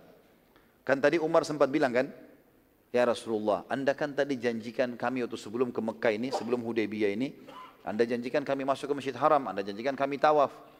Allah pastikan, sesungguhnya Allah akan membuktikan kepada Rasulnya tentang kebenaran mimpinya dengan sebenar-benarnya bahwa sungguhnya kalian semua pasti akan memasuki Masjidil Haram insya Allah dalam keadaan aman dengan mencukur rambut kepala dan mengguntingnya sedang kamu tidak merasa takut maka Allah mengetahui apa yang tidak kamu ketahui dan dia memberikan sebelum itu kemenangan yang dekat. Kata ulama hadis tafsir, selang beberapa lama sebelum terjadi perdamaian Hudaybiyah, Nabi SAW pernah bermimpi, beliau bersama para sahabat memasuki kota Mekah dan Masjidil Haram dalam keadaan sebagian mereka bercukur rambut dan sebagian lagi bergunting. Nabi SAW mengatakan bahwa mimpi beliau itu akan terjadi nanti Kemudian berita itu tersebar di kalangan kaum muslimin, orang-orang munafik dan orang-orang Yahudi. Setelah terjadi perdamaian Hudaybiyah dan kaum muslimin waktu itu tidak sempat memasuki Mekah, maka orang-orang memperolok-olok Nabi SAW, maksudnya orang munafik dan orang-orang Yahudi. Dan menyatakan bahwa mimpi Nabi yang dikatakan beliau itu adalah tidak benar. Dan itu hanya kebohongan. Maka turunlah ayat ini menyatakan bahwa mimpi Nabi itu pasti akan terjadi, kenyataan di tahun yang akan datang. Nanti kita pelajari ada namanya umrat qadha ada bahasan nanti umrah uh, qadha artinya yang di, yang tertunda tahun lalu akan dikerjakan tahun depan, gitu kan? Dan itu betul-betul Nabi SAW akan masuk, akan umrah, akan bertakbir, akan mencukur rambut mereka. Jadi mimpi Nabi betul akan terjadi. Dan sebelum itu, dalam waktu yang dekat, Nabi akan menaklukkan kota Khaybar. Sebelum masuk ke Mekah, Khaybar akan takluk. Andai kata pada tahun terjadi perdamaian Hudaybiyah itu kaum muslim memasuki kota Mekah, maka dikhawatirkan keselamatan orang-orang yang menyembunyikan iman yang berada di kota Mekah itu akan terganggu. Ayat 28, dua ayat yang terakhir. Huwallazi arsala rasulahu bil huda wa dinil haqq liyudhhirahu 'ala ad-din kulli wa kafa syahida. Dialah Allah yang telah mengutus rasulnya dengan membawa petunjuk dan agama yang benar. Tidak boleh ada keraguan dengan kebenaran Islam ini agar dimenangkannya Allah akan menangkan terhadap semua agama dan cukuplah Allah sebagai saksi. Teman-teman sekalian, Islam ini seperti kereta api yang sedang jalan. Tugas antum hanya naik saja. Selesai. Kita tolong agama ini tidak tolong tetap Allah menangkan. Beruntunglah orang yang masuk berbaur di situ. Tugas kita cuma itu. Mengakui Islam, amalkan. Dapat semua fasilitas, mati masuk surga. Benang, perang pun akan menang. Sudah begitu. Tidak akan berubah sunnat, sunnatullah. Sistem Allah tidak akan berubah. Mengikuti Nabi SAW dan para sahabat, sebagaimana mereka menang, kita akan menang. Sebagaimana mereka bahagia, kita bahagia. Sebagaimana mereka masuk surga, kita akan masuk ke dalam surga. Dan tidak ada jalan lain. Ini satu jalan saja yang lurus. Terbukti di penutupan surah Allah berfirman. Ini perintah jelas untuk mengikuti Nabi SAW dan para sahabat. Muhammadur Rasulullah. Walladina ma'ahu ashidda'u alal kuffari ruhama'u bainahum. تراهم ركعا سجدا يبتغون فضلا من الله ورضوانا. سيماهم في وجوههم من أثر السجود. ذلك مثلهم في التوراة ومثلهم في الإنجيل كزرع أخرج شطأه فآزره. فآزره فاستغلظ فاستوى على سوق يؤجب الزراع ليغيظ بهم الكفار. وعد الله الذين آمنوا وعملوا الصالحات منهم مغفرة وأجرا عظيما. Ketahuilah informasi dari Allah. Kekal sampai hari kiamat. Muhammad benar-benar utusan Allah. Tidak ada keraguan. Enggak usah contohin yang lain. Satu manusia saja. Satu Tuhan, satu Nabi, satu kitab, satu agama. Selesai. Enggak usah ditambah, enggak usah dikurangin. Ikutin saja yang sudah ada. Dan yang bersamanya, para sahabat. Benar-benar tegas terhadap orang-orang kafir. Ya. Dan ini kalimat perlu di, di, di, ditekankan. Sebagian ulama mengatakan makna yang jelas, yang lebih tepat masalah asyidda adalah tegas. Terjemahan mengatakan keras, ini adalah pendapat sebagian. Tapi sebagian lain tidak setuju. Karena memang Islam tidak pernah menyuruh kita keras. Tapi tegas iya. Tegas itu gini, saya nggak suka, saya nggak mau. E, jelaskan kebenaran dengan jelas gitu kan. Kalau keras itu beda, matanya melotot, memukul segala macam itu. Sampai kita pun kalau membunuh musuh atau menyembelih hewan apa kata Nabi SAW? Fa'idha qataltum fa'ahsinul qatla. Kalau kalian harus membunuh, bunuh dengan cara yang santun. Musuh sudah ditusuk, mati, selesai. Enggak ada mutilasi. Cungkil matanya, potong kupingnya, enggak ada. Enggak ada bakar musuh, enggak. Sudah selesai. Sudah mati, sudah selesai. Gitu kan. Bahkan kita dilarang untuk membunuh orang yang sudah menyerah. Dia sudah menyerah, sudah jadi tawanan. Jadi tegas terhadap orang-orang kafir tetapi berkasih sayang sesama mereka. Di sini kalimat berkasih sayang juga perlu digarisbawahi teman-teman sekalian adalah sesama muslim tentunya. Ya, kita berkasih sayang. Kalau kita meluruskan kesalahan justru karena kita sayang sama dia. Seperti itulah. Ya. Kalau kita memaafkan dia buat salah justru karena kita sayang dengan dia. Tapi kalau ada orang yang melanggar ini berarti melanggar konsep dasar syar'i, membenci saudaranya muslim dan seterusnya. Kalian melihat para sahabat ciri mereka adalah ruku, sujud, mencari karunia Allah dan keridoannya. Jadi mereka yang paling layak kita jadikan sebagai contoh. Tanda-tanda mereka tampak pada muka mereka dari bekas sujud. Demikianlah sifat-sifat mereka dalam Taurat dan sifat-sifat mereka disebutkan dalam Injil. Yaitu seperti tanaman yang mengeluarkan tunasnya. Maka tunas itu menjadikan tanaman itu kuat. Lalu menjadi besarlah dia dan tegak lurus di atas pokoknya. Jadi kalau ada tunas kecil, jadi besar, jadi pohon sampai kokoh gitu kan. Seperti itulah perumpamaan Islam tadinya. Dia dianggap kecil, lama-lama dia akan menjadi pohon yang besar dan akan menjadi kokoh. Tanaman itu akan menyenangkan bagi penanam-penanamnya karena Allah hendak menjengkelkan hati orang-orang kafir dengan kekuatan orang-orang beriman. Allah menjanjikan kepada orang-orang yang beriman dan mengerjakan amal soleh di antara mereka ampunan dan pahala yang besar. Lalu teman-teman sekalian ini bahasan kita Eh, dan semoga saja majlis kita diberkahi oleh Sang Pencipta Allah dan dijadikan sebagai tambahan amal kita pada hari kiamat dan semoga seluruh amal yang pernah kita kerjakan sampai menjelang ajal datang nanti diterima dengan kemahamurahannya. Dan semoga semua dosa yang pernah kita kerjakan sekecil sampai sebesar apa pun diganti dengan kemahamurahan Allah menjadi pahala. Dan semoga Indonesia menjadi negara yang aman, tentram, damai. Dan seluruh umat Islam di bawah naungan ukhuwah Islamiyah orang yang bodoh diberikan ilmu, orang yang masih lemah imannya diberikan keimanan, orang yang tidak pernah menghadiri majelis ilmu dimudahkan untuk menghadiri majelis ilmu, dan juga orang yang belum mengamalkan Islam dimudahkan untuk mengamalkannya. Dan semoga seluruh ibadah kita kembali kepada wahyu Al-Quran dan Sunnah. Dan kita berdoa juga agar Indonesia diberikan pemimpin-pemimpin Muslim yang adil, yang kembali kepada Al-Quran dan Sunnah, dan semoga Indonesia menjadi contoh bagi negara yang lain. Tidak pernah lupa kita doakan saudara kita di Palestina, di Syria, di Yaman, di Irak, di Myanmar, di Ahsa, di mana pun mereka sedang tertindas. Semoga Allah ikhlaskan niat mereka, terima para syuhada mereka, muliakan Islam di tangan mereka dan tangan kita semua dan semoga Allah partisipasikan kita bersama mereka di pahala baik dengan doa, dengan harta juga dengan jiwa kita. Dan semoga Allah dengan kemahamurhannya yang saya yakin sedang melihat kita sekarang karena dia maha melihat, mendengar karena dia maha mendengar dan mengetahui karena dia maha mengetahui seluruh seluk beluk kehidupan kita agar menyatukan kita semua di surga firdausnya tanpa hisab. Masyaallah kita di majlis ilmu yang mulia ini. Kalau benar dari Allah, kalau saya mohon dimaafkan.